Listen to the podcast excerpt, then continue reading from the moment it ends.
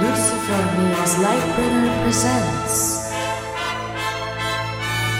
The Mythical Astronomy of Ice and Fire. Live podcast. The Blood of the Other, Part 5. Ice, Moon, Apocalypse.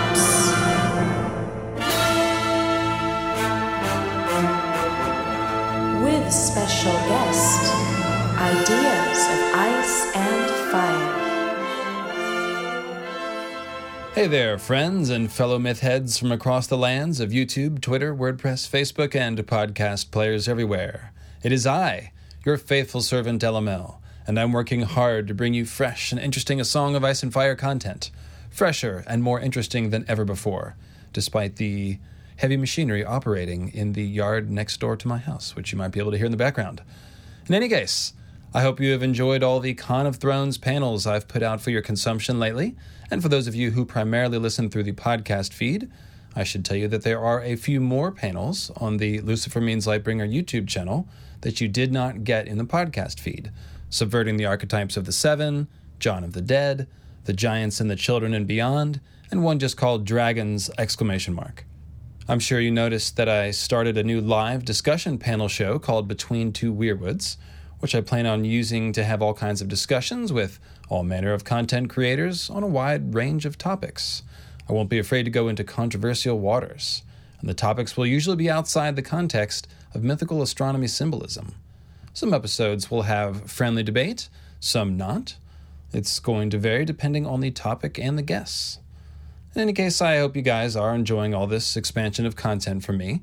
But of course, I will never slack or lessen the intensity or pace of my regular scripted episodes, which will always be the heart of what I do. I'm not anywhere close to running out of material, and there's no way I will run out before The Winds of Winter is released, so fear not. This episode that you're about to hear, Ice Moon Apocalypse, is actually something a little different in that it is edited down from a live performance of my usual scripted episode from last Sunday. My main computer that I do all my audio editing on was in the shop for a couple of weeks, so instead of waiting to release this new episode, I decided to perform it live on YouTube, as I can still live stream from my very old Macintosh, which is my backup computer. Quinn from Ideas of Ice and Fire was good enough to join me on the stream and live perform the vocal readings from the books. And if you'd like to see the original live performance, you can find it on YouTube or linked from the essay version of the episode. It has some live banter and a few audience questions, which I've edited out of the podcast version here. For the most part, this podcast will sound the same as usual, just a little bit rougher and more live in places. The reaction to the live pod seems to have been favorable. I was able to hold about 140 viewers through three hours of live podcasting, which, thanks you guys, I am grateful and quite flattered. I'm not sure how often I will be live performing pods like that going forward, but I will continue to take in feedback and see what you guys think, and maybe I'll do it every once in a while. Probably with a shorter episode next time. Now, with that said, this is a big and exciting episode, so let's get right to it. Thanks again to Quinn from the Ideas of Ice and Fire YouTube channel for performing the vocal readings.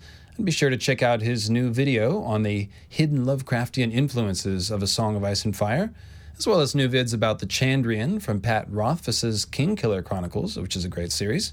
And of course, more videos about Frank Herbert's Dune. Thanks to Stanley Black for our intro music, and to John Walsh for our flamenco guitar. And you can check out more of John's flamenco guitar at the John Walsh Guitar YouTube channel. Thanks to George R. R. Martin for writing great books, of course, and thanks to all of you mythical astronomers who support the show on Patreon or through other means. All right, now let's break that ice moon open and see what's inside.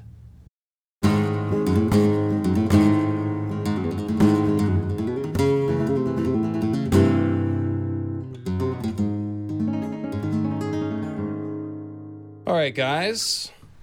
Welcome to Blood of the Other Five Ice Moon Apocalypse. And I did change the name at the last second because I felt like it used to be called Snow the Moon Called Down, which is a line from the story. Uh, and I always liked using lines from the story, but it was a bit overly poetic and I felt let's go for the more direct name Ice Moon Apocalypse because that is what we are doing. So, hey there, friends, patrons, YouTube viewers, podcast listeners, and fellow mythical astronomers all. It's your host, LML, and it's time to talk about the end, at least the beginning of the end, anyway. It's finally, finally time to discuss the possibility of a new moon meteor incident and a new long night. It's been suggested right from the start, actually. Uh, my first episode, which began as an essay before there was such a thing as the Mythical Astronomy of Ice and Fire podcast, began with a famous quote from Doreah about a Qartheen legend of the second moon, which ends with a prophecy. One day the other moon will kiss the sun too, and then it will crack and the dragons will return. Now, while we've seen fire breathing dragons return, I think it's pretty obvious when you look at it a little closer that this Qartheen prophecy is actually talking about the meteor dragons returning. Think about it. Dragons only disappeared from the world about 150 years before the present day. 400 years ago, the doom of Valyria killed off most of the Valyrian dragons, but before that, the Valyrians had had control of dragons going back at least 5,000 years when they wiped out Old Gis with their dragons. And even before Valyria, people in Asshai probably had control of dragons. Uh, this Qartheen prophecy, however, is it's got to be centuries old. I mean, it's more than 400 years old. And so it would be older than the Doom, which means that when it was written, there were dragons in the world. Therefore, it doesn't really make much sense for the prophecy to speak of dragons returning unless they're talking about the kind of dragons that come from the moon, the kind that only come once every thousand years or so, or every several thousand years, when one of those moons kisses the sun. So when the prophecy says that one day the other moon will kiss the sun and the dragons will return, it's actually nothing less than a prophecy of a future moon disaster and another moon meteor attack and it's right there in Dany's third chapter. It's actually pretty meaningful that this apparent prophecy of lunar doom comes halfway through the first book. It means that it's something Martin has been planning the whole time, which makes sense. Something that big as a part of the ending would really have to be planned out from the beginning. As we'll see, the foreshadowing of the Ice Moon apocalypse has indeed been laid out all throughout the series, just like all the other main events seem to be. And one of the most common questions that I get asked is some version of, but how will we know if moon meteors caused the long night? Well, there are a few ways we could get verification. We could see a Bran vision of the hammer of the waters dropping like a falling star. Uh, we could uncover knowledge in Asshai, or Sam could find something in one of those old books at the Citadel, that sort of thing. But one of the best confirmations that the moon meteors caused the original long night would be if moon meteors caused the new long night, of course. I mean, it makes sense, right? We all know a new long night is coming, so it's really just a matter of how it will be triggered. Uh, if meteors trigger the first one, it figures that they would probably cause the new one, right? I mean, you'd think a meteor attack might be too spectacular for a Song of Ice and Fire, too distracting, but again, if we all know a new long night is coming, then we can basically just think of the meteor impacts as a very spectacular and symbolically meaningful mechanism to achieve that. Now, in a series full of Chekhov's guns, the biggest gun of all is the impending invasion of the others, right? I mean, it's been set up since the prologue of A Game of Thrones that the others will once again invade Westeros and cause everyone a lot of problems. In the books, the others are actually like vampires. They really can't come out during the day. Now, it's kind of glossed over on the TV show, where they just sort of have a cloud follow them around and it gets kind of dim. But in the books, to truly invade Westeros, the others need a true long night, with the sun hidden during the day and winter taking firm hold. What I'm saying is that something has to hide the sun. So, what could that be? If my main theory is right, Martin has already solved this problem once. He used moon meteors. So, is he really going to come up with a whole new way to hide the sun? I don't think so.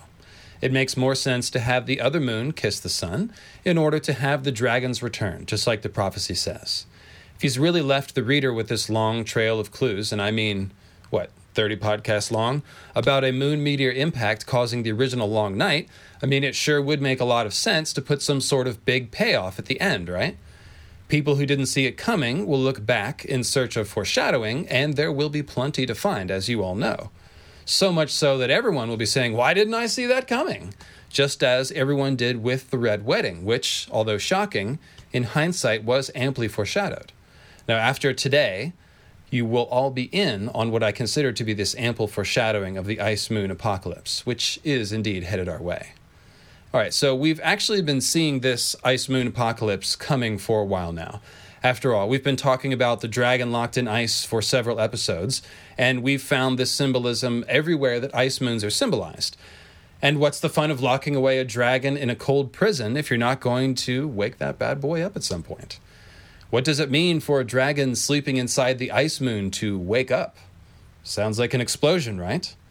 The last time one of the moons was like an egg, it had to crack open to birth dragons. And I think that one day the other moon, quote unquote, will indeed crack open so that the ice dragon can wake. Now, more than anything, the dragon locked in ice is a symbol of dead Jon, his body growing pale and hard as the memory of all warmth fled from him at the wall, as Bran sees in his coma dream vision. And Jon, of course, is not going to stay dead. Sorry, Sir Hans. He's going to wake up, quite possibly with the aid of magic, fire, and blood.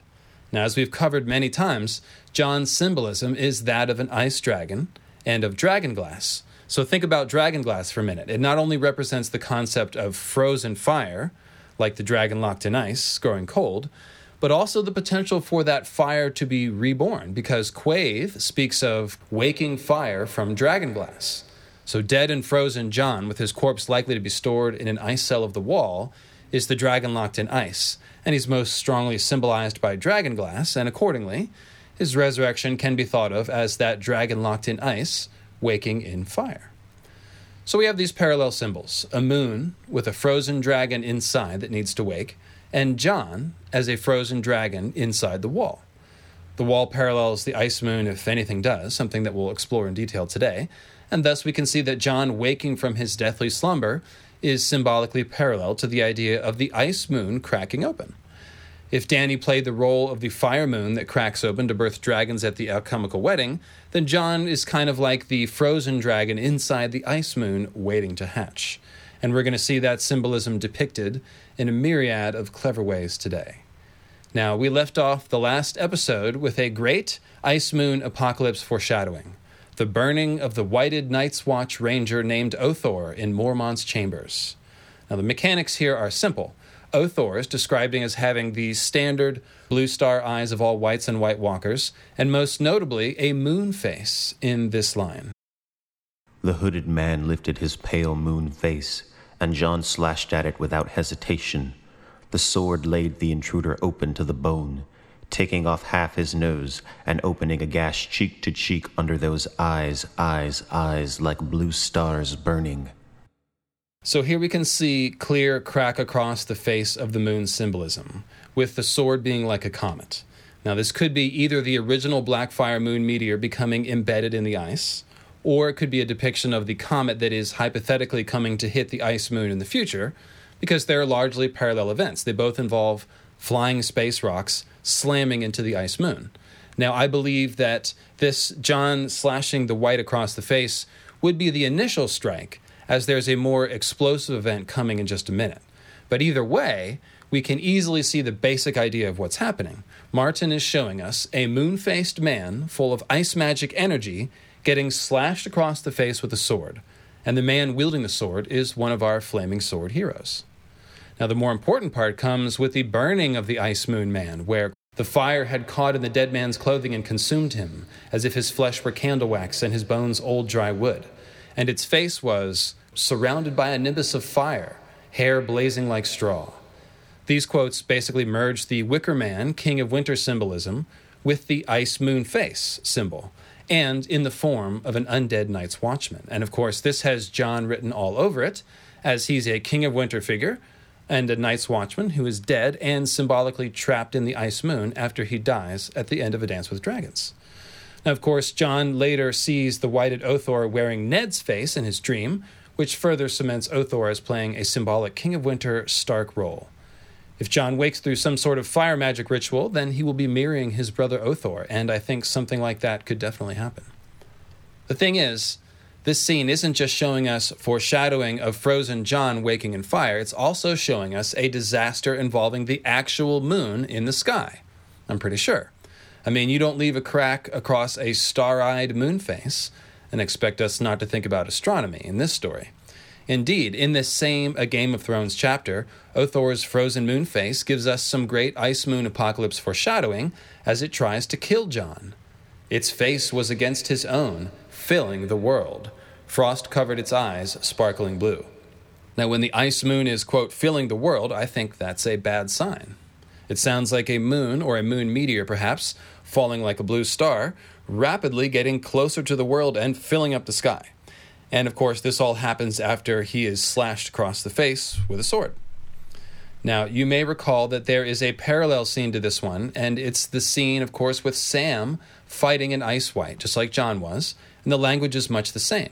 The world shrank to two blue stars, a terrible crushing pain, and a cold so fierce that his tears froze over his eyes. Small Paul's face isn't called a moon face here, but this quote reads exactly like Jon's does, as a description of blue stars getting closer and closer and filling up the sky. And like Jon, Sam sets the wight on fire. And you'll even notice that Sam has ice eyes in the scene. That's one I missed last time. Samuel Ice Eyes, the Slayer. He's also got puffs of frost exploding from his mouth in this scene, which makes him sound kind of like an ice dragon breathing cold. Hat tip to Archmaester Emma for catching that one. Thanks, Emma. Anyways, I quoted a little snippet of the scene in the last episode because Small Paul had a snowbeard, uh, but I've been saving this entire quote for just this moment. Now, this will have the most impact if you've listened to Weirwood Compendium 4 in a Grove of Ash. But if you haven't, the basic idea here is that Melisandre speaks of Azor Ahai's rebirth by saying, Even an ember in the ashes can still ignite a great blaze and there are a whole series of scenes where an ember in the ashes of a fire is functioning as a symbol of Azor Ahai inside the Weirwood net awaiting rebirth. Now, Weirwoods are modeled after Yggdrasil of Norse myth, which is believed to be an ash tree. So, the idea of a fiery thing or person being in the ashes is also a clever bit of wordplay about a fiery person being inside an ash tree, which in A Song of Ice and Fire means inside the Weirwood. So, with that said, here is Sam burning the wight. His fumbling fingers finally found the dagger, but when he slammed it up into the wight's belly, the point skidded off the iron links, and the blade went spinning from Sam's hand. Small Paul's fingers tightened inexorably and began to twist. He's going to rip my head off, Sam thought in despair. His throat felt frozen, his lungs on fire. He punched and pulled at the wight's wrist to no avail. He kicked Paul between the legs uselessly the world shrank to two blue stars, a terrible crushing pain, and a cold so fierce that his tears froze over his eyes. Sam squirmed and pulled, desperate, and then he lurched forward. Small Paul was big and powerful, but Sam still outweighed him, and the wights were clumsy. He had seen that on the fist. The sudden shift sent Paul staggering back a step, and the living man and the dead one went crashing down together. The impact knocked one hand from Sam's throat, and he was able to suck in a quick breath of air before the icy black fingers returned. The taste of blood filled his mouth. He twisted his neck around, looking for his knife, and saw a dull orange glow. The fire! Only ember and ashes remained, but still, he could not breathe or think. Sam wrenched himself sideways, pulling Paul with him. His arms flailed against the dirt floor, groping, reaching, scattering the ashes, until at last they found something hot. A chunk of charred wood, smoldering red and orange within the black. His fingers closed around it, and he smashed it into Paul's mouth so hard he felt teeth shatter. Yet even so, the wight's grip did not loosen. Sam's last thoughts were for the mother who had loved him and the father he had failed. The long hall was spinning around him when he saw the wisp of smoke rising from between Paul's broken teeth. Then the dead man's face burst into flame, and the hands were gone. Sam sucked in air and rolled feebly away. The wight was burning, hoarfrost dripping from his beard as the flesh beneath blackened. Sam heard the raven shriek, but Paul himself made no sound. When his mouth opened, only flames came out and his eyes. It's gone. The blue glow is gone. All right, thank you, Quinn. That was a lovely reading. In any case, um, both Sam and Jon's wight fighting scenes also involve the same one two sequence. Jon and Sam first stab the wight ineffectively, Jon with his sword and Sam with his dragon glass knife, and then they both have to turn to fire as a second, more effective weapon, with Sam even thinking and reaching for his knife as he grabs the ember to shove in Paul's mouth. Now, in my estimation, this is depicting the two strikes on the ice moon the first bit of fire moon meteor shrapnel that would have hit the ice moon in the ancient past, and of course, the more spectacular ice moon apocalypse to come. The charcoal that Sam picks up, red and orange smoldering within the black, seems like a pretty terrific red comet symbol, of course. And as I mentioned, the ember in the ashes motif is trademark rebirth of Azor Ahai language. So in both scenes, we have a dead Night's Watchman held prisoner by the blue ice magic of the others, first Othor and now Small Paul, and in both cases, they're set free by a heroic Night's Watchman wielding fire. Just as I said that Othor actually symbolizes Jon, the same would be true for Small Paul here. And again, I'll point out the hoarfrost dripping from his beard language, which makes him a snowbeard figure. Now, as you recall from the Eldrick Shadow Chaser episode, all of the snowbeard figures have heavy parallels to Jon. Most importantly, the ember in the ashes does indeed spark a great blaze here in Small Paul, and it represents the rebirth of Azor Ahai from the ember in the ashes, just as Melisandre says. Again, we should think of Jon coming back to life as Azor Ahai reborn, emerging from his icy prison in a display of fire, but only when, quote, the world shrinks to two blue stars, or when a star eyed moon face fills the world. Thus, we can see another layer of the Qartheen prophecy about the other moon one day kissing the sun too, and the dragons returning. The moon meteor dragons will return, yes, but so will Jon, the ice dragon. After all, in terms of symbolism, these are parallel events, and that's kind of the theme of this episode. So, this leaves us in the ultimate sweet spot for analyzing A Song of Ice and Fire the intersection of awesome world building and the heart in conflict. The Blood of the Other series has been very personal so far, very much focused on the many characters who fit this stolen other archetype. But now it's led us to an episode about the potential for a hashtag Ice Moon apocalypse take a shot. That's about as far away from the heart in conflict as possible. We're literally out in space, talking about magical flying hunks of rock. But of course, that's the beauty of mythical astronomy. The flying hunks of magic space rock always parallel the humans and their hearts in conflict. So here's what we'll do today. We're going to look at the two most important symbols of the ice moon Winterfell and the Wall. As we visit these places, we'll be simultaneously comparing them to Jon and the ice moon. It's the same thing we did when we went to the Wolf's Den at White Harbor with Davos, and indeed, Winterfell and the Wolf's Den have many parallels, as we're about to see. Uh, first of all, I must apologize to all my new patrons that have signed up in the last month. I told everyone that I was going to make the new nicknames and read them today. However, uh, yesterday was crazy and this morning was a disaster. So if you have signed up in the last month, you will be hearing your name on the next episode, or perhaps even I'll get you in the Q&A live stream next weekend to follow up on this one. So today I'm going to read some of my classic patron names and know that I love and appreciate you all. So with that said, Hell Locked in Winter. This section is brought to you by our Long Night's Watch patrons. Sharon Ice Eyes, Dread Ferryman of the North, wielder of the Staff of the Old Gods, a Weirwood staff banded in Valyrian steel, and Sinxia, Frozen Fire Queen of the Summer Snows and Burner of Winter's Wick, Antonius the Conspirator, the Red Right Hand of R'hllor, Knower of the Unknowable, Dispenser of Final Justice, and Blue Raven of the Lightning Peck, the Frozen Thunderbolt, whose words are, The way must be tried. So, John is the epitome of the dragon locked in ice, symbolized as a person, and Winterfell is the epitome of the dragon locked in ice as a place. It's like the wolf's den, only better.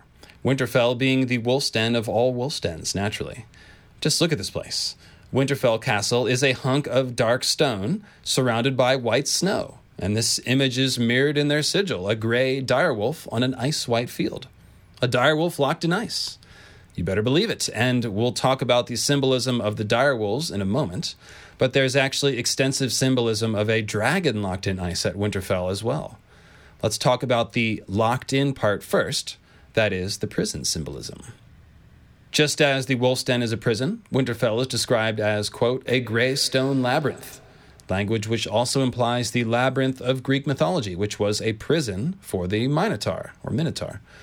Winterfell is also described as a monstrous stone tree, which also implies the weirwoods, which are prisons and traps, aka weirs, for greenseers, and whose bark turns to stone, so stone tree.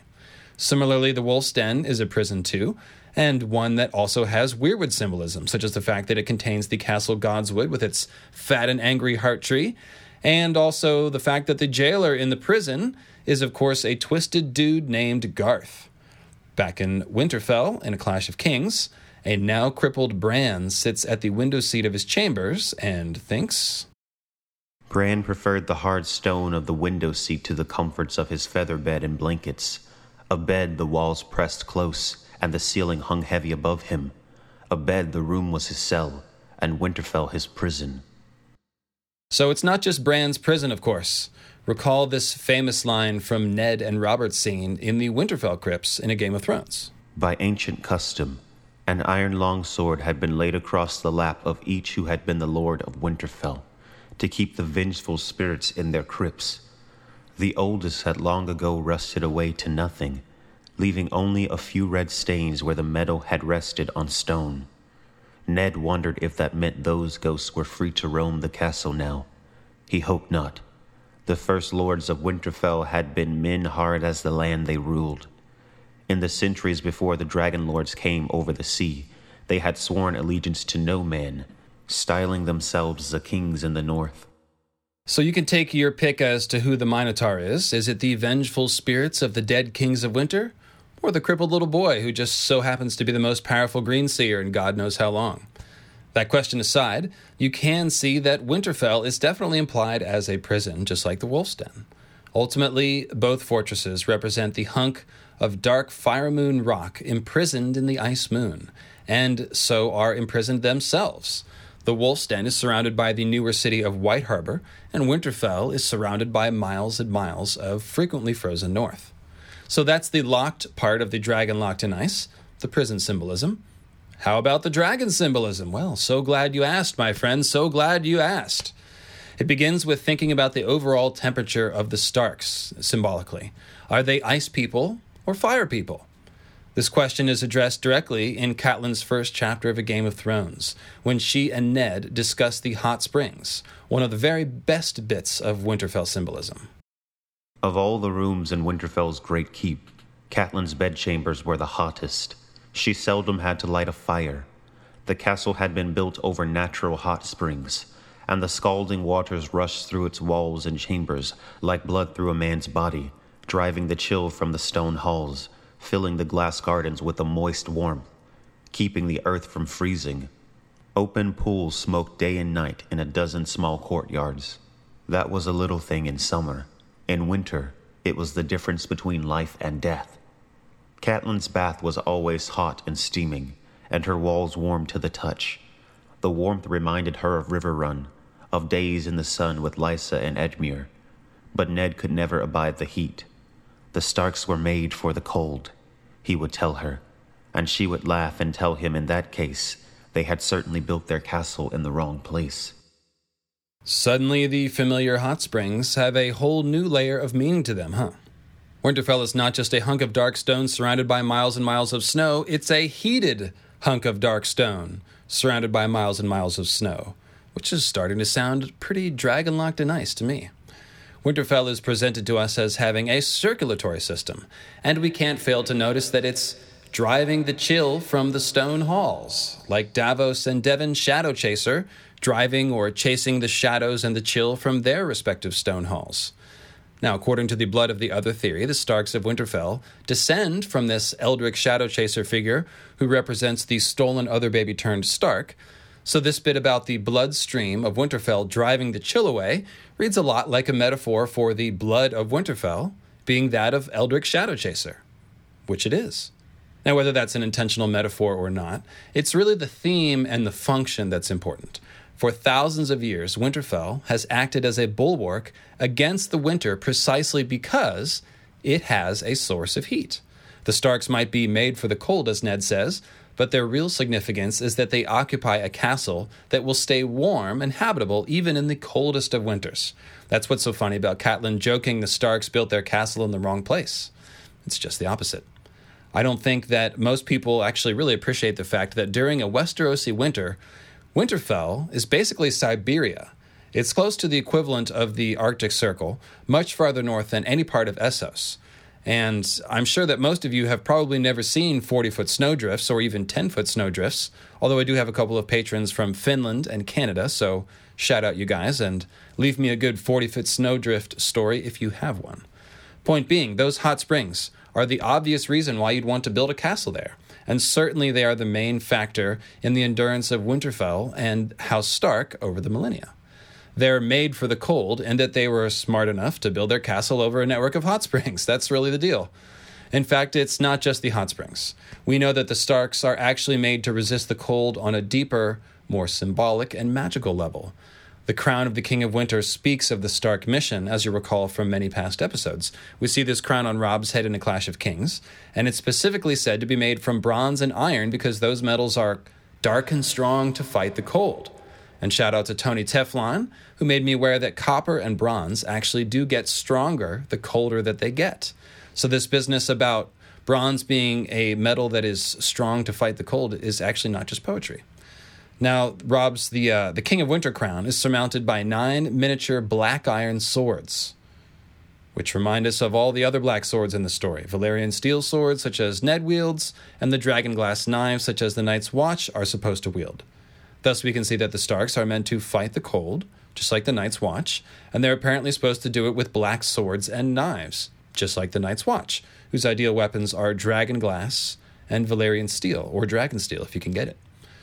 Think of Ned with black ice, Jon with Longclaw, our buddy Barth Blacksword, who also wielded black ice, the black iron swords in the laps of the Stone Kings of Winter, Ned's six gray wraiths with shadow swords at the Tower of Joy facing off against the Snow White Kingsguard Knights, so here is the icy House Stark, living on a geothermal hotspot, an oasis of warmth amidst the cold, and they're carrying on a tradition of black swords and fighting the cold, and maintaining a millennia old alliance with the Night's Watch, who also fights the cold with dragonglass or dragonsteel. Winterfell itself is a hunk of dark stone surrounded by snow, and it's warm to the touch. It has hot water like blood, which actually makes it kind of a bloodstone in the symbolic sense. I mean, that's what it symbolizes anyway a piece of ex fire moon turned moon meteor and crash landed in the snow. Imagine Winterfell as a meteor that got locked in the ice, but which retains a heart of fire, like a sleeping dragon, or like my boy Jon Snow. Now, there's a great quote from the World of Ice and Fire about the hot springs, which actually brings up the topic of dragons.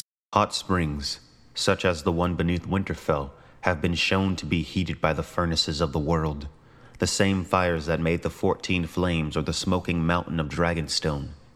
Yet the small folk of Winterfell and the Winter Town have been known to claim that the springs are heated by the breath of a dragon that sleeps beneath the castle. This is even more foolish than Mushroom's claims and need not be given any consideration. Uh, so, you know, here we are. There's a dragon sleeping under the castle. I mean, it's almost like I saw that coming, right? Winterfell is compared to Valyria as a place with access to the furnaces of the world, and indeed, that's quite true. Score one for Maesterly Science. They figured out that hot springs and volcanoes are like geothermal cousins. Good job, Maesters. There's almost certainly not an actual sleeping dragon beneath Winterfell, but it is true that if some ancient dragon lord had to pick a place to serve as an outpost or even a home in the north, they would pick Winterfell, absolutely. And maybe that's what happened. Winterfell is a geothermal hotspot, and it even has caverns. This is what lends a scrap of credibility to the rumors of Vermax laying eggs at Winterfell while Prince Jacaerys Targaryen parlayed with Cregan Stark during the Dance of the Dragons. It's just the kind of place a pregnant dragon would find cozy if it could find a way down there. The oldest part of Winterfell, the first keep, even has gargoyles like Dragonstone. I mean, it's a total giveaway as a Dragon Lord type of place. Seriously, though, I do wonder about the gargoyles. I mean, they're extremely rare in Westeros. They're found here on the First Keep, on Dragonstone, and um, Coldmoat in Dunk and Egg, weirdly, has gargoyles, and that's it. In any case, the small folk has certainly served us up quite the dragon locked in ice metaphor in the form of the rumors about a sleeping dragon warming the castle. That funny little folk tale is really terrific as a metaphor. The dragon is sleeping and radiating warmth amidst the frozen north. Winterfell has a circulatory system, and its blood is warmed by a dragon. It practically screams, Blood of the dragon lives here. More specifically, it's said to be a sleeping dragon beneath Winterfell, and if he should ever wake.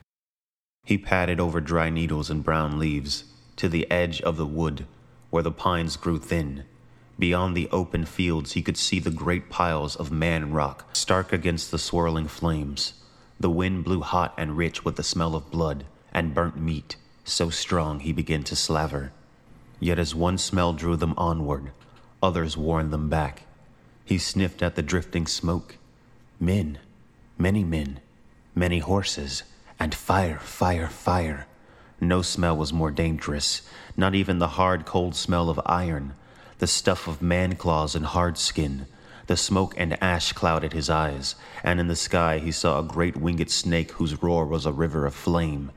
He bared his teeth, but then the snake was gone. Behind the cliffs, tall fires were eating up the stars. All through the night, the fires crackled, and once there was a great roar and a crash that made the earth jump under his feet. Hopefully, you guys saw that quote coming. And hopefully, you also remember Osha saying, We made enough noise to wake a dragon when they emerged from the crypts. In the lead up to that quote, Winterfell is described as a shell. And quite frankly, it really does sound like a dragon hatched from inside the first keep, the one with the gargoyles. The sky was a pale gray, and smoke eddied all around them.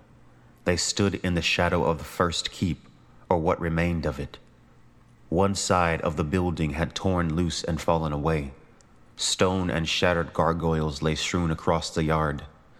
They fell just where I did, Bran thought when he saw them.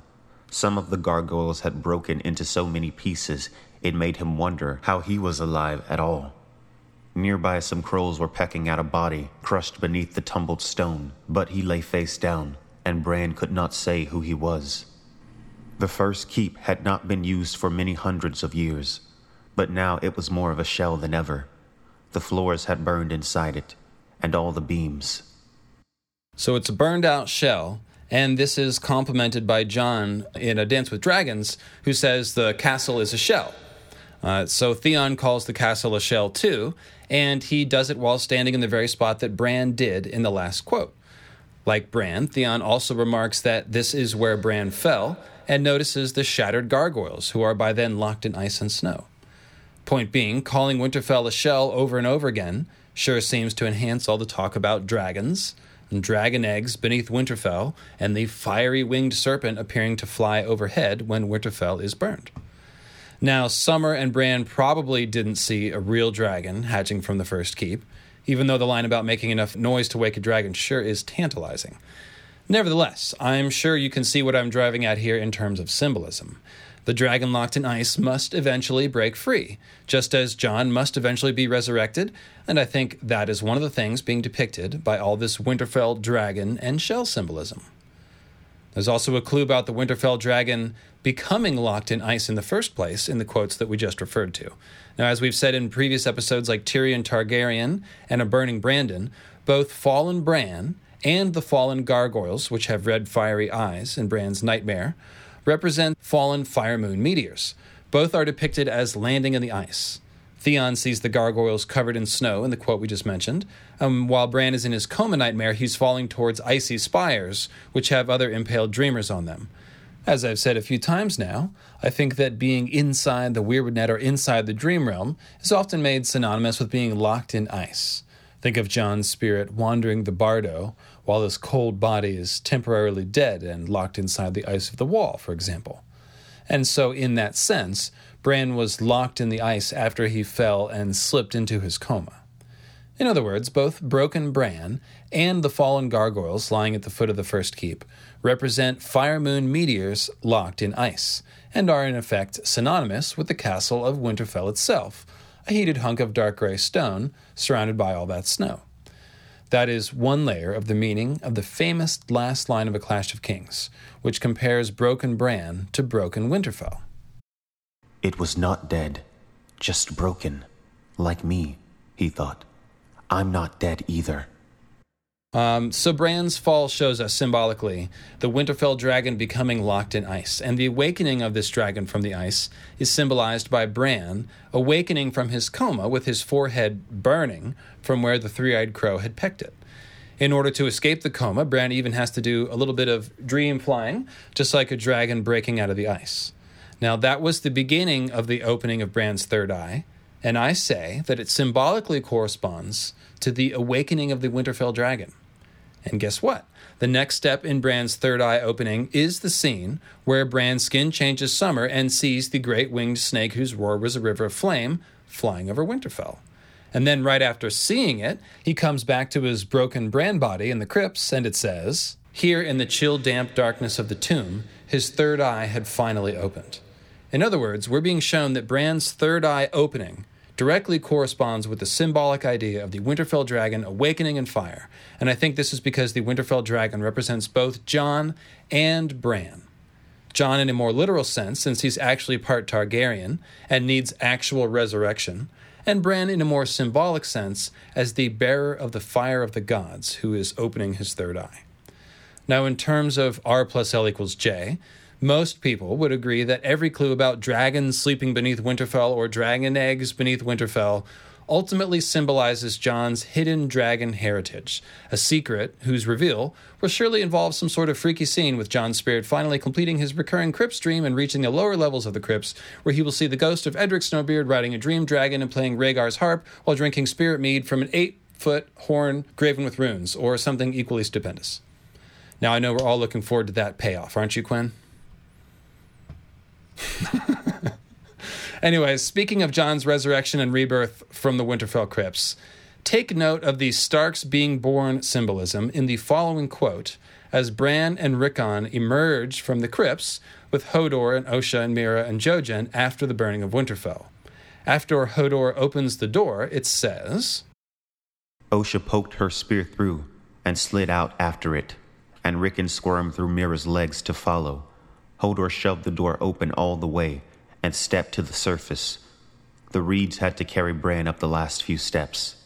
So Rickon squirms through Meera's legs as though she has just given birth to him, and Bran has to be carried like a baby as they emerge from the crypts and back into the land of the living. Now, who wants to bet against Jon's spirit making a visit to the crypts before he's reborn into the land of the living? Not me. The opening of this door to the crypts is what Osha refers to as having made enough noise to wake a dragon, and it happens while the birth of Starks is being depicted.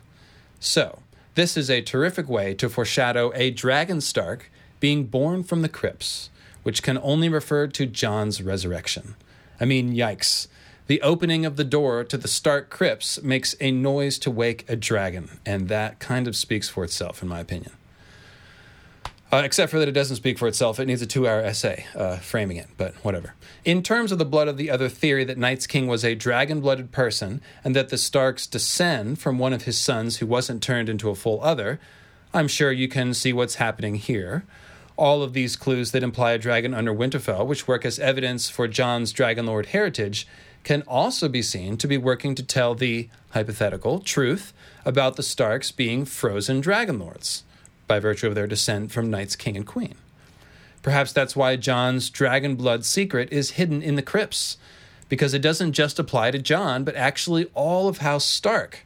Winterfell and House Stark represent the dragon locked in ice, the fire inside the heart of the ice moon, just as they are an oasis of heat in the icy north. This truth is part of their fundamental nature, and it's built into their castle and their symbolism from the very first time we saw Ned cleaning a Valyrian steel sword amidst the hot pools of the Godswood. Not very icy. In terms of astronomy symbolism, the message of Winterfell dragon symbolism is clear. If Winterfell represents the ice moon, or more specifically the hunk of fiery stone trapped inside the ice moon, it's very like a sleeping dragon waiting to explode in fire. Its dark stone is like a shell containing a sleeping dragon until it doesn't. Now, Ramsay Bolton is the one who set Winterfell on fire and woke the sleeping dragon, and of course, Ramsay's primary symbolism is that of a Night's King and a Bloodstone Emperor figure. Just the sort of guy to provoke a moon disaster. The Fire Wolves of Winterhell. This section is dedicated to some of our Guardians of the Galaxy patrons. Sir Imriel Jordain of the Tor, spinner of the Great Wheel and guardian of the Sword of the Morning. Sir Harrison of House Casterly, the noontide sun whose words are deeper than ever did plummet sound, guardian of the Shadowcat. Lady Diana the Ghost Huntress, pursuer of truth and guardian of the King's crown and the cradle. And Mnemosyne, the poem on two feet, mother of muses, rider of the Dragon Saga, and guardian of the Swan. So, another way that the fiery dragon heritage of House Stark is depicted as something that belongs to all of House Stark and not just Jon is the direwolves, the sigil of their house. Why do I say that? Well, basically, everything about the direwolves implies them as fiery hellhounds. My favorite example of this is the scene where Shaggy and Rickon hide in the crypts after Luwin's death, only to have Shaggy jump out, bite Maester Luwin, and then fight with Summer. The line there was, Bran saw eyes like green fire, a flash of teeth, fur as black as the pit around them. Now, Cerberus, the original hellhound of Greek mythology, acts as a guardian of the underworld, as do all of the stone direwolves that sit beside the stone kings of winter. And Shaggy Dog is basically bringing that symbolism to life in the scene. In other words, I'm calling the direwolves hellhounds not only because uh, they tend to have eyes of fire, as we're about to see, but because of the Cerberus role that they play guarding the underworld alongside the Hades like kings of winter in the crypts. The fact that George seems to have borrowed the three headed aspect of Cerberus for the Targaryen three headed dragon makes this connection even more intriguing. Said another way, both the direwolf of Stark and the three headed dragon of House Targaryen are symbolic offspring of Cerberus. There are actually many comparisons to be made between the crypts of Winterfell with their stone kings and the hidden chambers beneath the Red Keep with those dragon skulls. And Arya actually makes the comparison explicit when she's lost beneath the Red Keep in the Dragon Skull room, as a matter of fact. But that's a bit of a detour. Or it can be fun homework. Read a couple of the scenes down in the Winterfell crypts, and then read Arya's two chapters beneath the Red Keep in A Game of Thrones. You'll find spiral staircases leading down, dead things with eyes that follow you, and a lot of the same imagery and symbolism. Bottom line, they are both Hades style underworld settings, once more highlighting the fact that the three headed dragon of Targaryen and the dire wolf of Stark are both symbolic children of Cerberus, the Hellhound. As for that fiery wolf symbolism, well, let's take a look into the eyes of the dire wolves, which are consistently described in fiery language. Ghost has eyes, which are described variously as hot red eyes, two great red suns, and eyes that glowed red and baleful. Lady has bright golden eyes. Shaggy has eyes burning like green fire and eyes that were green fire.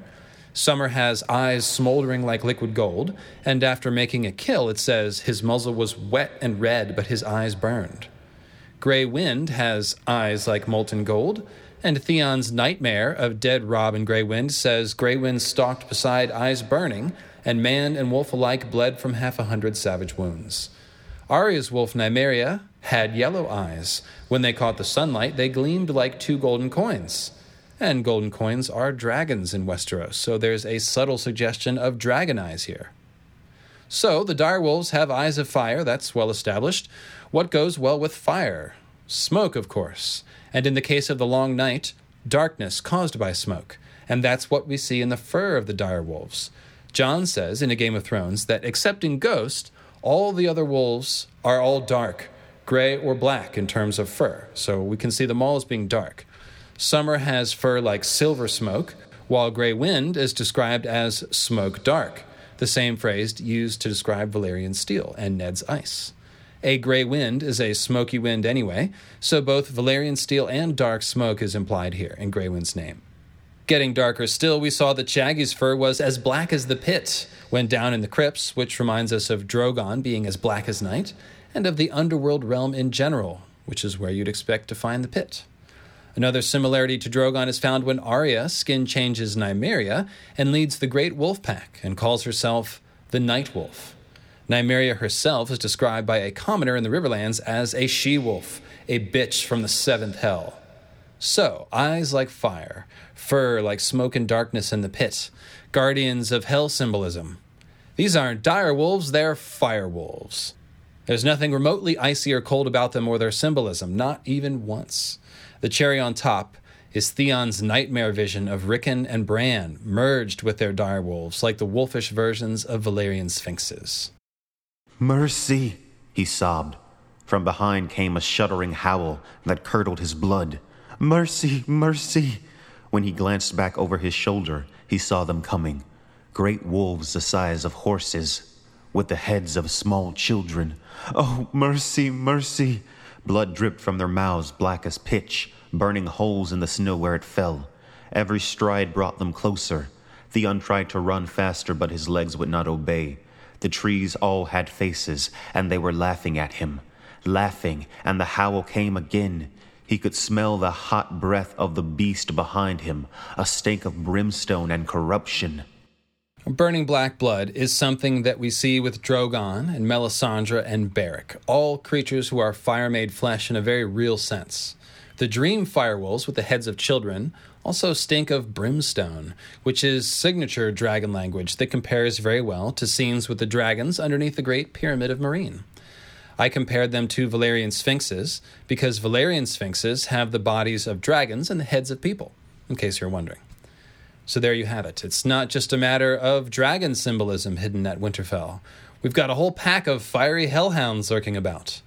They may be surrounded by snow and ice, but they are guarding the entrance to the hell that is Winterfell. There's a great line in A Game of Thrones which kind of sums this up. Eddard Stark dreamed of a frozen hell reserved for the Starks of Winterfell. The North is a frozen hell. Cersei famously tells Ned she'll allow him to live out your days in the grey waste you call home, if he will bend the knee to Joffrey, for example. But the wolves sent there are fiery ones. Fiery wolves in the frozen hell. This is just another version of dragon locked in ice symbolism. Therefore, I would say that the firewolf motif simply augments the Starks as frozen dragon lords idea and shows that it's not just Jon bringing the brimstone stink to Winterfell, but all of House Stark. Stinks. Brimstone really does stink. Sulfur's nasty. George would seem to be referencing Dante's Inferno with this line also, and again when he has Barristan say that half the hells are made of flame in A Dance with Dragons, which implies that the other half of the hells are made of ice. An icy hell is exactly what Dante finds at the center of the ninth circle of hell, Cocytus or Cocytus, Cocytus, Cos. Let's go with Cocytus. In any case, it's a big frozen lake at the center of the ninth circle of hell, and you are not going to believe who we find trapped in the ice literally locked in the ice at the center of this frozen lake in hell. That's right, it's none other than our buddy Lucifer, whom Dante has conflated with the devil. He's depicted as a giant winged beast, and he's literally trapped waist deep in the frozen lake. So perhaps we should say a frozen hell reserved for Starks and Lucifer. What does this say about the Starks, I wonder? Well, probably that they are descended from Azor Ahai and the Night's King, the Lucifer figures of a song of ice and fire. This observation was made by our good friend and frequent contributor, Drink, Drink, Drink, Ravenous Reader. And this is almost certainly the place where George first got the seeds for the concept of the dragon locked in ice. Or at least we can say that this detail from Dante's Inferno was surely playing in George's mind when he conceived the idea. Lucifer must, of course, be freed from the frozen lake in time for Armageddon, and similarly, Jon will be breaking out of the ice in time for the new long night and the breaking out of the ice in the sky of the ice moon will trigger Armageddon. So it's all very copacetic. So, from sleeping dragons to dragon eggs to hot springs like blood to fiery hellhound wolves, and right down to the concept of a frozen hell to trap Lucifer, Winterfell is basically constructed as a demonstration of all the dragon locked in ice symbolism, as I told you about 30 minutes ago. And it's not just dragon locked in ice and firewolf locked in ice symbolism being depicted, but the reawakening of that sleeping monster, the Minotaur, who's implied as being inside Winterfell's labyrinthine walls. That story is told by Winterfell's burning, when winged snakes and burning brandons emerge from the shell of Winterfell, and it will be told again when Jon's resurrection path loops through the Winterfell crypts, as it surely must. As I mentioned at the top, it's the same story told by Jon's dream of a moon faced, ice whited Ned Stark exploding in a nimbus of flame like a burning wicker man. And do you know what other story all of this symbolism tells? Why? That would be the impending moon disaster involving the ice moon, of course. The moon was an egg Khaleesi, but Winterfell is a broken shell from which dragons hatch, and oh gosh, that matches the moon myth pretty well. How's the rest of that one go? One day the other moon will kiss the sun too, and the dragons will return, I believe it is. As it happens, Winterfell is not the only ice moon place that seems destined to have some kind of dragon awakening event. End of the world, and we know it. This section goes out to more of our Guardians of the Galaxy patrons. Nienna the Wise, the Persa Phoenix, guardian of the Ice Dragon, whose words are from sorrow, wisdom. Daphne Eversweet, Queen Bee of the Red Poppy Fields, guardian of the Crone's Lantern, and keeper of the Black Rabbit with big, pointy, nasty teeth who can leap about. And Manami of the Jade Sea, the Merry Deviant, keeper of Winter Roses, and guardian of the Celestial Ghost. I've said many times that all Ice Moon symbols, be they persons, places, or things, contain dragon locked in ice symbolism. And at the end of the Ned episode, I mentioned that most Ice Moon people and places have symbolic hints about the impending Ice Moon disaster. This is because the impending Ice Moon disaster is akin to the Dragon Locked in Ice awakening, and every place that shows the Dragon Locked in Ice hints at an awakening, usually a violent or dramatic one. We just saw it at Winterfell. George literally blew up the first keep, had Bran see a fiery winged snake, and then dropped in a line about making enough noise to wake a dragon when the Starks reemerged from the crypts. Who knows what else will happen at Winterfell before the story is complete? Stannis was going there with his Lightbringer last time I checked. Is, is he still stuck out there in the snow, by the way? I'll have to ask Beefish. Must be getting cold out there. Uh, beyond the walls of Winterfell, one of the best and most direct symbols of the Ice Moon is the Heart of Winter. It's the place that represents the promise of a new long night in Bran's coma dream as he looks past the curtain of light and into the heart of winter, terrified, while Bloodraven whispers, Now you know why you must live in his ear. Symbolically, if not literally, this is where the others come from, and we all know that A, we haven't seen anything close to a full on invasion of the others yet, and that B, we can surely look forward to seeing it soon. An invasion of blue star eyed others is akin to an invasion of cold stars, which is basically what I'm predicting will happen in the sky to kick off the new long night. So we'll have actual cold falling stars that lead to an invasion of symbolic cold stars. Therefore, we can say that the heart of winter, as a proper ice moon symbol, is clearly promising a symbolic meteor shower that will come with a long winter. Then we have the Eyrie, a prominent ice moon symbol. The Eyrie is an impregnable castle of white marble high up on a snow covered mountain, holding a ton of frozen ice and snow. But there is some foreshadowing regarding that mountain called the Giant's Lance, which suggests an avalanche may be in the cards. Now, we are going to do an entire episode dedicated to the Erie, I promise, and it's coming soon in the Moons of Ice and Fire series. But here is a sneak preview from a Catelyn chapter of A Game of Thrones. The eastern sky was rose and gold as the sun broke over the Vale of Arryn. Catelyn Stark watched the light spread, her hands resting on the delicate carved stone of the balustrade outside her window. Below her, the world turned from black to indigo to green as dawn crept across fields and forest. Pale white mist rose off Alyssa's tears, where the ghost waters plunged over the shoulder of the mountain to begin their long tumble down the face of the giant's lance. Catelyn could feel the faint touch of spray on her face. Alyssa Arryn had seen her husband, her brother, and all her children slain, and yet in life she had never shed a tear. So in death, the gods had decreed that she would know no rest until her weeping watered the black earth of the vale, where the men she had loved were buried. Alyssa had been dead six thousand years now, and still no drop of the torrent had ever reached the valley floor far below. We've seen tears of blood represent the fire moon meteors, so it should not surprise you to hear me say that icy tears can symbolize ice moon meteors. Think of the wall being said to weep when it melts on a sunny day. And the waterfall known as Alyssa's tears actually does freeze in winter, as a matter of fact. On a basic level, if the moon can be seen as a face, it makes sense to see things falling from the moon as tears.